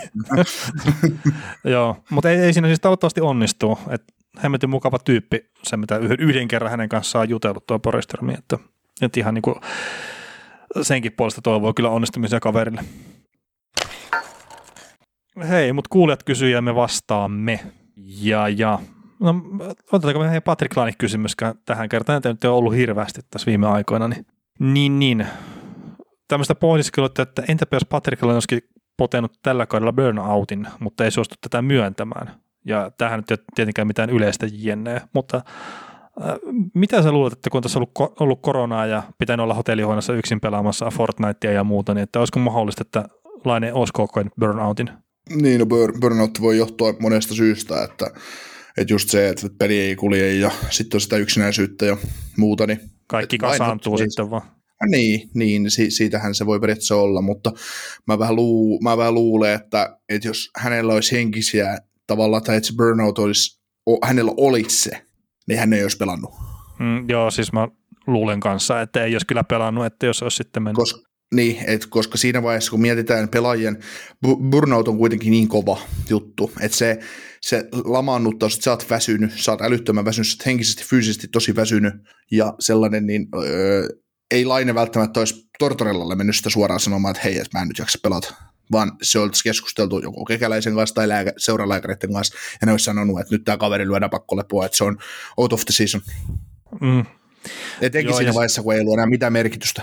Niin, ja siis totta kai siellä voi olla, että on jotain oireita just esimerkiksi siitä, että kun ei oikein peli kulje ja ei ole ehkä niin kliffaa ollut tämä yleinenkään eläminen tässä, niin varmaan jotain oireita, mutta et sitten, että onko se mennyt ihan just siihen, että ei pääse sohvan pohjalta ylös tai ei halua lähteä edes sieltä yhtään minnekään. Niin Mm. en, en ihan siihen usko ja just se, että sen tee esimerkiksi MM-kisoihin tai tuu tai muuta tämmöistä, niin kun jos sopimusta, niin ei tule ylipäätään tai ja sitten se sanoo, että häntä ei kiinnosta jääkiekko tällä hetkellä ollenkaan, niin mä itse silleen ehkä vähän kuittaa vaan, että se on Patrick Laine. Et se, se heittää tuommoisia niin vähän hassuja lausuntoja. Niin, mun mielestä se on hyvä se on olla rehellinen. Niin. Ihan totta on se varmasti, että eihän vittuakaan kiinnosta jääkiekko tällä hetkellä. Ollut niin vaikea kausi, että, että ei, ei vaan niin kuin napostele. Mm. Ja joskus hyvä Se ottaa etäisyyttä asioihin. Niin, ja se kertoo sen suoraan, että yleensä, yleensä se on ollut niin kuin pelaajilla niin, että kieltäytyy M-kisosta esimerkiksi, mikä nyt on ikuinen saaka Suomessa. Missään muualla se ole, mutta Suomessa se on ikuinen syytä pahoittaa mielessä, kun joku NHL-pelaaja ei tuu, niin se nyt sanoo sen suoraan, mitä monet pelaajat ei sano ääneen. Että ei vaan niin kuin kiinnosta. Mm. Ja itse asiassa tämä nyt ei liity Patrick Laineeseen millään tavalla, mutta just tuo Eliotte ja Marekki on keskustellut muutamia kertoja siitä, että, että mitenkä moni pelaaja NHLssä ihan oikeasti palavasti rakastaa sitä lajia nimeltä jääkiekko. Että jos saisi niitä rehelliset vastaukset ja kysyy kaikilta pelaajilta, että prosentuaalisesti, että kuinka moni niin kuin oikeasti tykkää pelaa vielä jääkiekkoa ja kuinka monelle se on vaan se tapa hankkia elanto, niin se on heidän puheittensa mukaan, niin se olisi hälyttävän kova se prosentti, joille se ei ole enää sitä rakkaudesta lajiin tyyppistä tekemistä, vaan että ne tiedostaa Mm. sen, että sieltä saa se ison rahan aika helposti, tai heittomerkeissä helposti. Siis mä nyt en halua ammattiurheilta millään tavalla väheksyä kertaa, ei musta olisi siihen. Tota, mä luulen, että se on 50-50. Niin, koska NHL, se 50-50, mä heitän sen nyt ihan lonkalta ja tällä ajatuksena, mutta NHL on aina se, se vuosi vuodesta toisen jakau, jakau, jakauma on sama. Siellä on ne kokeneet pelaajat, sitten on ne, ketkä tulee ensimmäistä kertaa sarjaa. Ja ne, ketkä on pelannut alta viisi vuotta ja ne, ketkä on pelannut yli viisi vuotta. Niin mä luulen, että siinä vaiheessa, kun sä oot ensimmäisen kerran tavallaan, sä oot pelannut tulokassopimuksen ja sit sä teet vaikka kolmen vuoden sillan, ja se tarkoittaa sitä, kun se kolmen vuoden silta tulee maaliin, että oletettavasti sä oot tienannut sen ö, sulle on maksettu palkkoja 10 miljoonaa edestä NHL. Eli sulla tulevaisuuden talous on turvattu. Sulla on 5 miljoonaa veron jälkeen tilillä rahaa ja jos, jos ajatellaan, että sun ei tarvitsisi käyttää sitä mihinkään Ja niin, missään niin, vaiheessa. Mm. Niin, kun, sit, kun sillä rahalla ei enää ole merkitystä, niin, niin, niin se varmaan, kun kaikki alkaa maistua puulta. Niin, ja sitten kun Et tulee si- se, että niin. ei pelkästään se, että sä käyt vaan pelaamassa, vaan sitten, että miten ison työmäärä se vaatii, että sä pystyt pelaamaan sillä tasolla. Ja, ja sitten silleen, että sä oot itse tyytyväinen siihen, mitä sä itse teet. Kert, mm. Mä luulen, että jokainen meistä tietää suurin piirtein, että mikä se on se meidän oma paras versio itsestä. Ja sitten jos sä, et- sä koet silleen, että sä et jaksa tehdä sitä duunimäärää siihen, että sä pystyt olemaan se versio, niin sekin rupeaa syömään jossain kohtaa. Mm. Ja sitten siinä on no, tietysti loukkaantumista aina oma, oma lukunsa tässä ja se kuntouttaminen muu, mutta mä luulen, että näillä pelaajillakin menee se juttu just niin. Me nähdään se joka vuosi. Aina keskustellaan siitä, että miksi tämä peli paranee aina niin paljon runkosarjasta no, pudotuspeleihin. No siksi, kun niitä pelaajia alkaa kiinnostamaan se laji enemmän. Mm. Ne haluaa voittaa, kuin ne haluaa voittaa kuitenkin. Niin se on ihan ymmärrettävää, että, että, tota, että jos Ovetskin pelaa 50, tekee 55 maalia kaudessa, että silloin vähän on nyt ollut tämmöinen nihkeä, nihkeä runkosarja, ja sitten se alkaa vähän paukuttaa niin tosissaan niitä maaleja, sit, niin kuin, pudotuspeleistä nyt on tyhmä, tyhmä heitto, mutta siis, tiedätkö sä, no, tai miten, miten mä sitä kuvailisin, että puhutaan aina, että, että miksi tämä pelaaja on aina eri, miksi tämä kokenut pelaaja näyttää näin hyvältä pudotuspeleissä, mutta sitten se on ollut runkosarjassa vähän mitä sattuu. No ehkä siksi, koska se on pelannut uralla jo 12 kertaa sen 82 ottelua läpi, niin se, se ei ehkä, se ei ehkä sy- syty siihen joka, jokaiseen otteluun, mitä siellä pelataan, ja se ei välttämättä koe, mutta sitten kun se pudotuspelit alkaa, ensimmäinen peli, kaikki lähtee nollista, me tiedetään, että ok, 16 voittoa, neljä ottelusarjavoittoa, niin mä pääsen nostamaan tuota kannua. Mm. Jotkut ekaa kertaa, jotkut viidettä. Niin se on just se, että mikä siellä motivoi. Että kyllä mä luulen, että jos pelaajat saisi valita, niin ne pelaisi aina vaan pudotuspelejä. Niin, todennäköisesti, että saa pelaa niitä merkityksellisiä otteluita. Niin, että et kyllä, kyllä mä uskon, että se on just näin, että et suuri osa pelaajista ne pelaa vaan sen takia, että A, niillä on sopimus ja B, ne saa sillä sopimuksella helvetisti rahaa. Ja sitten kolmas vaihtoehto on se, että todennäköisesti hyväkin pelaajat, kun ne on jo jossain vaiheessa menestynyt, että ne odottaa sitä, että jouk- joukkue niin voisi pääsisi playereihin, että voitaisiin taas menestyä. Hmm. Ja sitten on näitä torttoneita ja muita, mitkä ihan varmasti, että ne vaan dikkaa niin paljon, että ne osaa lähteä pois sieltä parista oikein. Että. Mm. Mutta eikä siinä. Lainista pääsi vähän pitemmällekin sitten, sitten menee. Tota, Poprovskista oli kysymys, että onko Panthersin tappeet mennyt sen piikki. Me itse asiassa maanantai varmaan keskusteltiin noista aika paljon, niin ei siihen sen kummemmin kiinni, mutta ei ole maalivahdesta kiinni kyllä toi homma, mutta Barkovi seuraava sopimus. Mä sanoin edelleenkin, että Panthersi. No juu, näillä näytöllä kyllä. Et, ja kiitetään nyt tätä, kuka pistetään kysymyksen tähän Florida häviöt Bobroskin pikki vai Tampa hyvyyttä, niin siellä tuli tämmöinen vasta vie perään, että loistava podcast ei, että kiitos, niin kiitos. Joo. Mutta joo, kyllä niin kuin näillä näytöillä, että Piltsit on tehnyt totaali- totaalisen suunnanmuutoksen tuolle organisaatiolle, niin en mä näe mitään syytä, miksi se Markov nyt sinne sitten sinne sit saa enää. Jos ei silloin sitten vetä kekäläisille jotain omaa kania siellä hatussa, milloin eri väriset korvat, josta Parkku innostuu niin paljon, että se, se päättää lähteä Kolumbukseen, niin, niin, tota, niin. siinä, mutta joo, ei. Et niin kauan on jostain joukkueen vaan kokee mahdollisuuden menestyä ja nostaa, nostaa niin tasonsa semmoiselle, semmoiselle vakavaksi otettavaksi organisaatioksi, niin en mä näe syytä, miksi Parkku mm. menee sieltä. Se kalantti pitää saada sinne Kolumbukseen, että jos se olisi semmoinen viimeinen. viimeinen niitti. Niin, tota, sitten oli, tuli tämmöinen, että kasatkaapa täydellinen kuluvan kauden playoff-ketju. Tai no, tässä on tämä viisikko oikeastaan laitettu oma aihio. Ja tämä kysyjä on laittanut tämmöisen, että Marshand, Stone, Kutserov, Hedman, Mayfield, Fleury. Niin, niin. Mä oon vähän pyöritellyt päästä tätä omaa, mä en ole kirjoittanut minnekään, mutta haluatko Niko lähteä ekana vai? Haluatko lisää miettimisaikaa vai? Ei, tuo mä voin sanoa, että tota, äh, syystä, jota en tiedä, mutta olen tykännyt suuresti tämän laitohyökkäjän pelaamisesta, eli Jonathan, Jonathan Huberdo vasempaan laitaan, keskelle Nathan McKinnon ja oikeaan laitaan tämmöinen tulokas, joka joka on breikannut läpi pudotuspeleistä tällä kaudella, eli Nikita Kutserov. No sit pakiston Kit Jandl, Radko Kudasen maaliin, Sergei Bobrovski. No ei. Kaksi ongelmia joukkueelle aiheuttavaa puolustajaa, jotka on ollut käytännössä syynä siinä, minkä takia tämä joukkue häviää näitä pelejä Tampalle, niin joo, totta kai. Niin. En mä tiedä, no pakit on vähän sellainen pahoja, kun, kun tota, en mä tota Hedmania oikeasti ottaisi. Ei se Hedman on mun mielestä näyttänyt yhtään. Siis on se nyt pisteet tehnyt, mutta ei se, ei se Hedman ole kunnossa. Kyllähän se sen tekee. Mm. Ja tota, sitten tota, jos miettii pakistoa, no en mä Mayfieldia kyllä ottaisi, että, että tietysti se on mulla hokikiemässä, mutta, mutta, mutta Mayfieldi pystyy edelleen parempaan, ja, mutta on kuitenkin kakkoskorin jätkiä edelleen, mutta jos miettii tosiaan tätä kautta, niin, tai tätä pudotuspelikevättä, ensimmäistä kerrasta, mitä muutama hassupeli nyt pelattu, niin ei mulle muuten isosti tuu mitään pakkeja mieleen, mitä mä sieltä osaisin ottaa. Joo, no, no mä to... mietin niitä joukkueita, mitä siellä pelaa. Niin, niin no tota, pitäisikö mun heittää oma joukkue tuohon, niin sä voit miettiä niitä pakkeja sitten siinä. Että tota, mm, toi on vasen laita hyökkäjä just sille, että Marsant ja Huberdo olisi ne munkin vaihtoehdot siinä kyllä, mutta ehkä mäkin kallistun Huperdouhun, että, että se jotenkin se on vakuuttanut, mutta tuo kyseinen kaveri kyllä. Ja tämä ei ole mitään Marsantista nyt sitten, että no, aivan huikea kaveri hänkin. Keskushyökkäjä mun mielestä McKinnon on selkeä valinta siihen. Oikeaan laitaan mä ottaisin tämmöisen lupaavahkon pelaajan kuin Mikko Rantanen. Että se, mitä mä oon nähnyt Coloradon pelejä, niin mun mielestä sillä pitäisi olla enemmän kuin tuo yksi maali. Et mä en tiedä, miten se ei onnistunut tekemään enempää maaleja, mutta oon tykännyt tosi paljon siitä, mitä Rantanen on tehnyt.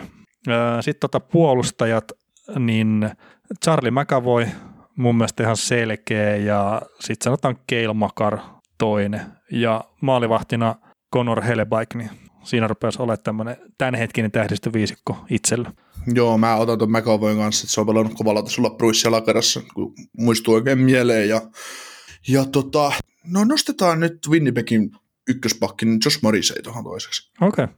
ja Poproski maali. ei, tota, kyllä se Flööri, Flööri taisteluhan se täytyy olla, että ei, ei kohta sano. Niin jo Raski on pelannut niin huonolla tilastolla kuitenkin. Että... Joo, mutta siis kun mä oon katsonut Raskin pelejä, niin ei se ole joutunut edes kunnolla töihin sieltä, vaikka nyt on Ei siis, ja ei, ei mun mielestä Washingtonilla ole mitään, ei, ei Washington ole mun mielestä tarjonnut mitään ihmeellistä Bostonin vastaan. No, mutta siis oikeastihan meidän pitäisi valita Vasilevski tuohon maalivaiheeksi kertaa. Me ollaan sanottu, että tuo sarjas 4-0 Panthersille ilman Vasilevskia. Mm. Ootko muuten huomannut, tämä ei taas periaatteessa liity tähän kysymykseen isommin mitenkään, mutta aina puhutaan NHL se, että voitetaan neljä, että voiko joku joukkue voittaa 3-0 tilanteesta esim. neljä peliä putkeen, tai 3-1 tilanteesta kolme peliä putkeen. Niin tällöin nyt puhutaan, että kun Colorado sviippasi sen Luissin, meni 4-0 jatkoa, niin samanlaisesti Boston voitti neljä peliä Washingtonia vastaan, eikä sitä kukaan noteraa mitenkään. Kun ne hävisi ensimmäisen pelin, mutta voitti neljä putkea, kaikki oli no niin, se meni siinä. Sillä että ei se nyt, kyllähän se on aika yleistä loppupeleissä, että ne sarjas kääntyy joku voi voittaa neljä peliä putkeen. Niin, mutta sitten, että saat 3-0 tappiolla ja sitten sä vedät sen neljä voittoa putkeen, niin se on aika harvinaista. Niin, niin siis se on yllättävän moment... harvinaista niin. siihen nähden, kuin usein sitä kuitenkin tapahtuu, että sä voitat neljä peliä putkeen. Niin, niin, niin, mutta tietysti se momentum, momentum on niin selkeästi sitten toisella joukkueella, että se on kolme voittoa vaikka alla, niin sitten siitä, että se neljä tulee. Niin. Juu, juu. Mutta joo, tota... Mutta siis, mut siis esimerkiksi jos sä sanonut ennen Washington-Boston-sarjaa, että Boston sviippaa Washingtonin, niin oltaisiin naurettu porukalle. Mutta nythän niin Washington voitti yhden pelin ja sitten tuli total sweep. Mm. Ei, ei Washingtonilla ollut palaa Bostonin kanssa. Tai en mä nyt ole kokonaan nähnyt viime ajan peliä, mutta siis se, että jos miettii. Niin, mutta joo siis, no joo, erikoisia. Sit, mutta kyllähän se kertoo siis, että noita tasoerot on kuitenkin sitten semi-isojakin välillä noiden joukkueiden välillä. Että vaikka, vaikka puhutaan just, Capitals, eikö se voittanut oman divisioona? Boston. Ei voittanut, ei, ei voittanut. Hetkinen, Pittsburghin voitti. Niin olikin jo. Niin kakkonen ja kolmonen plus vastakkain siinä. Et sille ihan niin pitäisi olla tasavertainen toi taistelupari, mutta et sitten tietenkin ne Bostonin hankinnat, mitä ne teki siirto takarajalla, niin ne kyllä käänsi sitä aika selkeästi ja sitten Capitalsilla ne omat ongelmansa ollut erinäisten juttujen kanssa. Kyllä. Öö, mutta tota, sitten tuli tämmöinen ihan yleisesti, että mikä asia joukkuepelitapa tai pelitavallinen tai pelin ulkopuolinen asia TMS Poffessa on eniten yllättänyt? Tuomarilinja. Heittelee muuten ihan älyttömästi eri sarjoissa. Kyllä. Että just toi, no hetkinen, Karolan sarja tuntuu siltä, että siellä ei saa hippaa ottaa, kun tulee jäähy. Ja sitten joissain toisessa sarjassa, että saa melkein tappaa sinne jäälle ja ei siltikään tule jäähy. Tota, sä katsoit Nashville Carolina Game nelosen ja mä en tiedä, miten meidän kuulijat on nähnyt kyseisen matsin. No se oli primetime-ottelu McKinneyselosta, niin se on varmaan aika moni nähnyt, niin miten sä näet sen tilanteen, kun Ekholm veti tolvasta korkealla mailalla ja sitten Svetsnikov veti perään korkealla mailalla, että olisiko siitä tilanteesta pitänyt antaa, antaa tota jää, jäähyjä menikö se tilanne sun mielestä oikein, kun missään vaiheessaan ei näytetty tuomaria missään hidastuksessa, että nostiko se käden sen Svetsnikovin noston jälkeen vai Ekholmin, Ekholmin korkeammalla jälkeen? Niin siis mä katsoin sitä alkuperäisselostuksella, niin siinä ne sanoi silleen, että se tuli se vihellys myöhään. Ja sitten siinä on joku vihely, vihellys, kun hidastus oli sitten silleen, kun mitä itsekin katsoi sitä myöhemmin, tai uusin sitä tilannetta tietenkin, kun on hidastuksesta kyse, niin se oli just silleen, että ei se siihen Ekholmin korkeiseen mailaan reagoinut se tuomari, mutta sitten Svetsinkovin korkeiseen mailaan se just reagoi ja nosti sen käden ylös. Tai sitten se oli just silleen, että se katsoi, että on korkea maila ja Tolvanen reagoi, ja sitten rupeaa nostaa sitä kättä, mutta se näyttää siltä, että se on myöhässä tavallaan. Joo. Mutta tilanne oli itsessään outo, just että Tolvanen sai mailasta, on verta, 2 plus 2, sitten ne menee videolta katsoa sitä, että kun se tuomio on 2 plus 2, niin ne, ne pystyy joko antaa sen rangaistuksen, mikä on siinä, eli korkeammalla tulee verta, on pakko antaa 2 plus 2, tai sitten ei anna mitään. Ja mä en ole ihan varma, että osuuko se Svetsinkovin maali ylipäätään tolvasta edes kypäräänkään. Osu, osu, se kypä, osu se kypärään kyllä, mutta siis se, että mä luulen, että me Ekholm aiheutti sen veren. joo, joo, siis se on ihan selkeä, että Ekholm aiheutti sen veren, mutta että just se, että olisi, no kakkonen sitten olisi varmaan pitänyt tulla, mutta se miten se tuomio oli mm. annettu, niin siitä ei voinut antaa yhtään mitään jäähyä enää. Kerta oli tavallaan väärin se alkuperäinen tuomio heitetty siinä. Kyllä. Mä olisin tehnyt kyllä kompromisseja antanut sitten kakkosen, koska kyllähän se oli siis, se oli, se oli sekä huitominen että korkeamailla siis Vetsnikovin tilanne, mutta kun mä en nähnyt missään sitä, että mit, se tilanne on tietysti nopea, mutta mä en nähnyt missään hidastuksessa sitä, että nostiko tuomarin käden siinä vaiheessa, kun, oli, kun se oli vielä innoittavasti, se Svetsnikov oli lähellä tolvasta silloin, kun Beckholm tintasi sitä mailalla päähän. Mm. Et, et se, oli niin kuin, se on tuomarillekin mahdoton, jos varsinkin on kulmassa, niin että sä näet, että nyt se heilahti päätänsä ja maillat oli korkealla, että mikä sinne osu, ja sitten sen nostaa toisen kerran päähän sillä mailalla. Että et kyllä sitten kakkonen olisi ainakin pitänyt antaa Svetsnikoville, mutta ne joutui kumoamaan se tilanteen, kun ei ollut varmoja mistään. Ei, siis nyt oli pakko kumota se, että miten ne säännöt menee. Et kun ne lähti katsoa niin. videolta sitä yhtä tiettyä asiaa, niin sitten, että no okei, että ei tämä osunut tämä Svetsmikonin mailla nyt sitten tolvasta päähän sillä tavalla, että se tuli se veret sitä huulesta. Että se, se ei vaan yksinkertaisesti ollut mahdollista, niin ne ei vaan antaa mitään jäähyä. Että didi. se sääntökirja ei mahdollista sitä. Joo. Elliot Friedmanhan sanoi näistä maalitarkastuksista, mikä oli esimerkiksi Toronto-Montreal-pelissä, kun kesti kuin 84 minuuttia, kun ne katsoi sitä maalivahdin häirintää, mitä ei missään nimessä ollut, en mä käsitä, miksi me edes haastettiin ja miksi sitä katsottiin, mutta kuitenkin niin Elliot pisti Twitteriin, että jos valmentajan haasto kestää pidempään, tai tu- tuon tilanteen tulkitseminen kestää pidempään kuin Metallican Enter Sandman, niin se pitää hylätä se, että se, se, se, on maalissa sitten, että, että se haasto ei ole, ei voita. Niin ja siis siinä, Ja kaikki noin, siis, no okei, maalivahin häirintä on hyvin tulkinnanvarainen juttu, mutta just paitsi, että kaikki, niin kyllä se pitää nähdä 30 sekunnin aikana, että onko se vai ei. Mm. Et, ja, Mm. tai se, jos joudut yli kolme kertaa kelaa sen jutun, että onko se paitsi vai ei, niin sitten Mm. ei ole mitään väliä enää. Joo, ja sitten mua on jo tässä pudotuspeleissä nyt ärsyttänyt se, että, että siellä on kaksi jo sellaista tilannetta ollut, että on heitetty jakokatsomo omalta alueelta, mutta ei ole nähty jäähynä. Niin milli, tarka- milli paitsi jo kyllä katsotaan vartti, mutta sitten ei, katsota, ei voida katsoa sitä, että mistä se nyt laukui sen. Kun siinä ei todellakaan, kun varsinkin kun ne tilanteet on tullut ihan selkeitä, että oliko se Mitchell Stephens vai Matthews Toseppi, joka on pelannut Tampassa, pisti 20 senttiä edes siniviivaa kiekko katsomoon, ja nyt oli tässä Karolainan pelissä just jäi jäähy viheltämättä sen takia, kun kiekko heitettiin katsomaan omalta alueelta, ja siinä niin kuin tuomari koki, että siinä oli kimmoke, mutta siinä ei ollut mitään. Että miksei sitä sitten voi siikata, tai miksei, miksei sieltä voi tulla Torontosta ilmoitus, että, että hei, toi on jäähy, että vaan jäähy sille. Niin, no mutta kai niillä tuomarilla joku virka siellä kentälläkin. Niin, niin, mutta siis se tommosia, niin kuin, että kun Rob, Rod Brindamore, kun se oli Nashville pelaaja, Brindamore mennä seota siellä vaihtopenkillä, että miksi sen vihelle jäähyä. Sama Quenville otti niin kuin lämpöä siitä, että, että eikö se nyt näe, että se on ennen sinistä heittää sen kiekon katsomaan, lähtee No joo, mutta ne ottaa lämpöä ihan joka ikisestä asiasta, oli syytä tai ei. Tuomari menee kertoa, että it's a good call. What the fuck? Ikinä on nähnyt tämmöistä. se oli teidän maali, ihan sama. Olen silti raivostunut tästä. Niin. Mitä Winnipeg on saanut McDavid ja Drysaitlin kuriin? Kerro sä nyt, sä oot kattonut tiukasti niitä pelejä ja sulla oli jo hyvä tarvio tuossa maanantajaksossa. Mitäs mä siinä sanoin? No ei, ei nyt tuossa kolmannes pelissä eivät saaneet kuriin, mutta ei kyllä Edmontoni osannut sit puolustaa johtoasakaan millään lailla. Äh, Niin, niin mä, mä en ole katsonut tätä viimeisintä peliä kyllä, kyllä näiden joukkueiden kohtamista, mutta että kyllä aina pari ekaa peliä oli silleen, mitä vähän ennakoitinkin, että Jetsi pystyy sitä keskustaa pitää kurissa ja sitten ehkä etenkin McDavidin kohdalla, että mulla on jäänyt semmoinen fiilis, että se on päässyt niin hyvin polkea sieltä omalta alueelta sitä vauhtia, että et se semmoinen suora hyökkäyspelaaminen on jäänyt vähän sitä McDavidiltä pois ja se ei ole se hänen ainoa ase, mutta kyllähän ne highlight-maalit, mitä häneltä on, niin se käy melkein hakemaan omalta, oman maalin takaa kiekon tai sitten saa vauhtiin keskialueelle sen kiekon ja se polkaisee sitten pakeista ohi. Ja semmoista on loistanut mun mielestä vähän poissaololla. Joo. Tässä tota, tämä neljä, kolmas peli, missä peli kääntyi neljästä yhdestä viiteen neljään Jetsille, niin, niin, niin ensimmäisessä erässä McDavid syötti kiekko viivaan. Ei kuotas nyt. Ei, se oli Drysaitel pisti taka, e- ensimmäisen maalin, niin ohjas takatolpalta mun mielestä kiekon maali. Oli, taisi olla ylivun maali. En, en ole varma.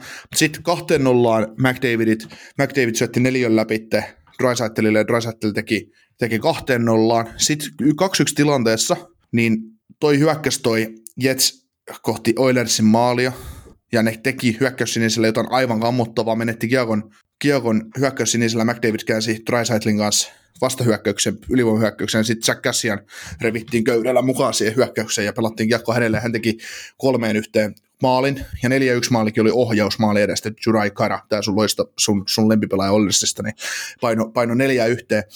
Mä katsoin, että maalit, mitä Oilers teki, niin sä teet 5-3 ylin maalin, sit sä teet pari mun mielestä säkäohjausta ja sit yksi Winnipegin virhe.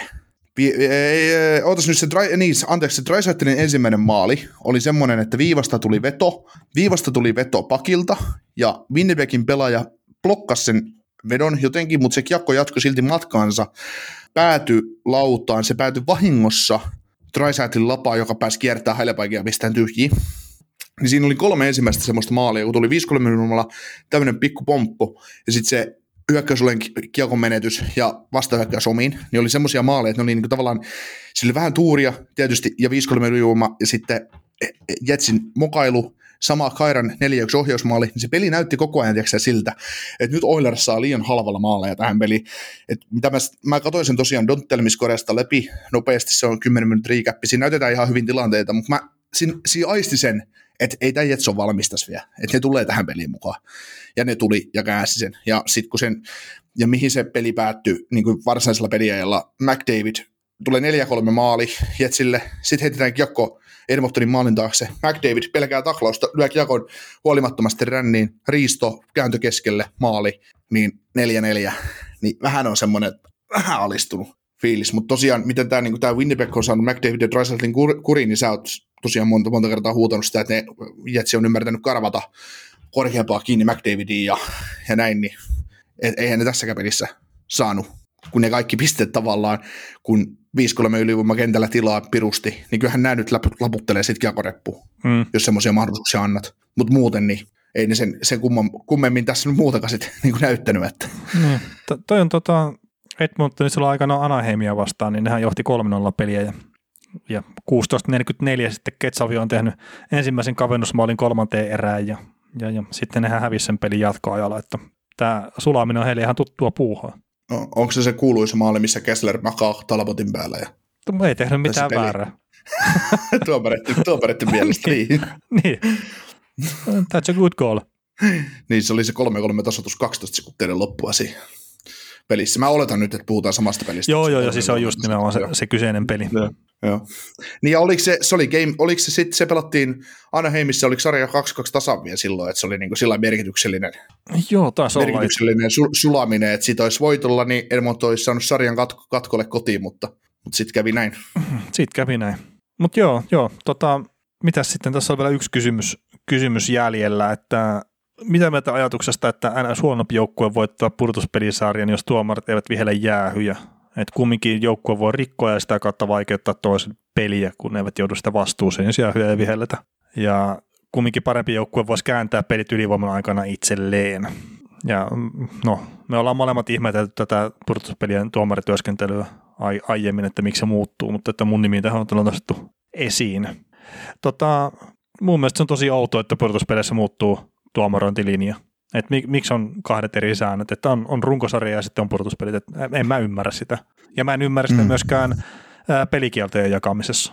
Että mm. et minkä takia purtuspeleissä annetaan nihkeimmin pelikieltoja kuin runkosarjassa. Mm. Ja nyt esimerkiksi kun näistä pelikieltoista tuli puhetta, niin Nasem Kadri on kuulma valittanut sitä omasta pelikielosta. Mm. Ja tippuu, tippuu todennäköisesti parilla pelillä aluspäin. Niin, no mä mietin sitä, että kun sehän menee ekana Gary Batmanille, että mikä on käsittelyaika siinä, että minkä verran aikaa kestää.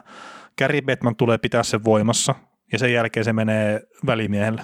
Niin kerkeekö tämä prosessi mennä läpi ennen kuin ne päivät on tota ummessa? Niin, se on kanssa, mutta NHL tasoinen pulju, niin kyllä se nyt pitäisi parissa päivässä saada maali tämmöinenkin homma. Joo, joo, mutta että haluaisin sitten tahallaan viivytellä sitä.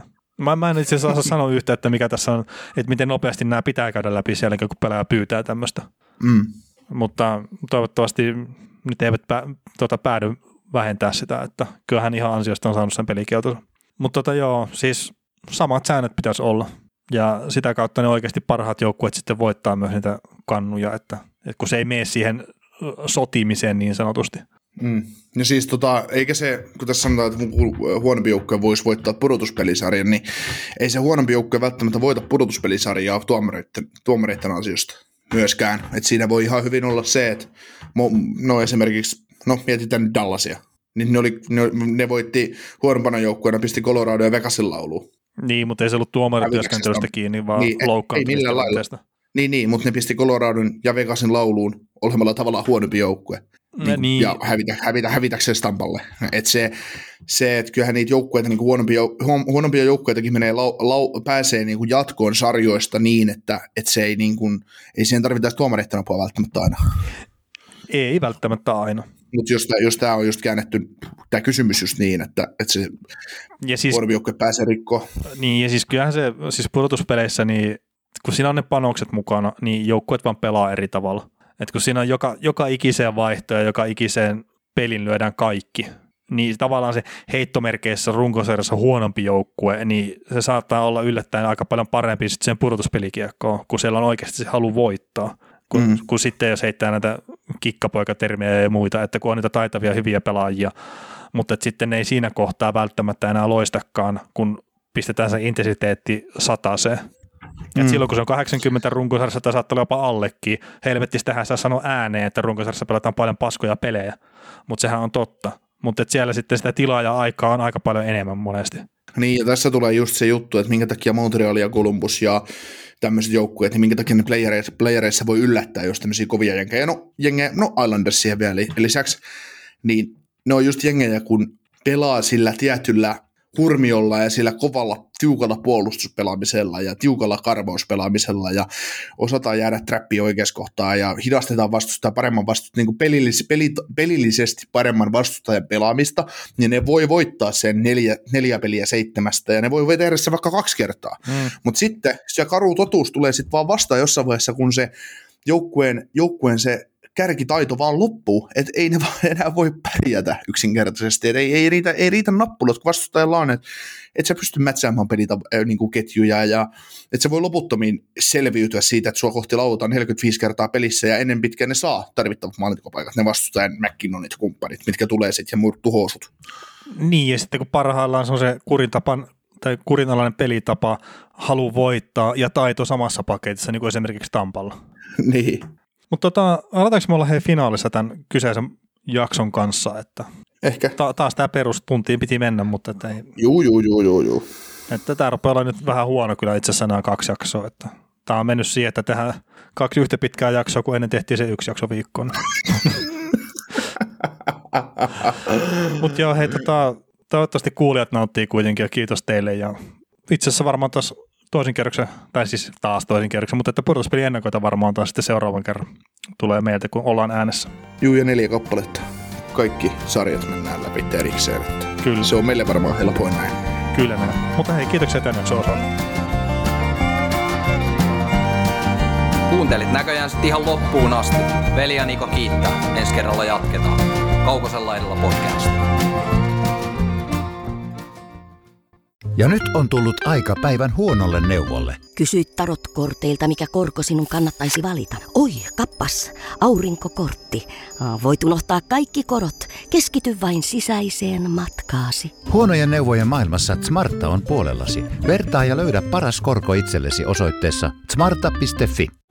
Weekend Festival tuo kesän kovimman artistikattauksen Espooseen toinen ja kolmas elokuuta. Luvassa on ikimuistoinen kokemus valoilla, laasereilla, erikoistehosteilla sekä maailman suurimmilla DJillä kuin Nicky Romero, Rehab, Tiesto, Alan Walker, Timmy Trumpet, Showtek ja monta muuta nousee lavalle. Lippujen hinnat nousevat 6. toukokuuta. Katso koko kattaus ja hankin liput nyt osoitteesta bknd.fi.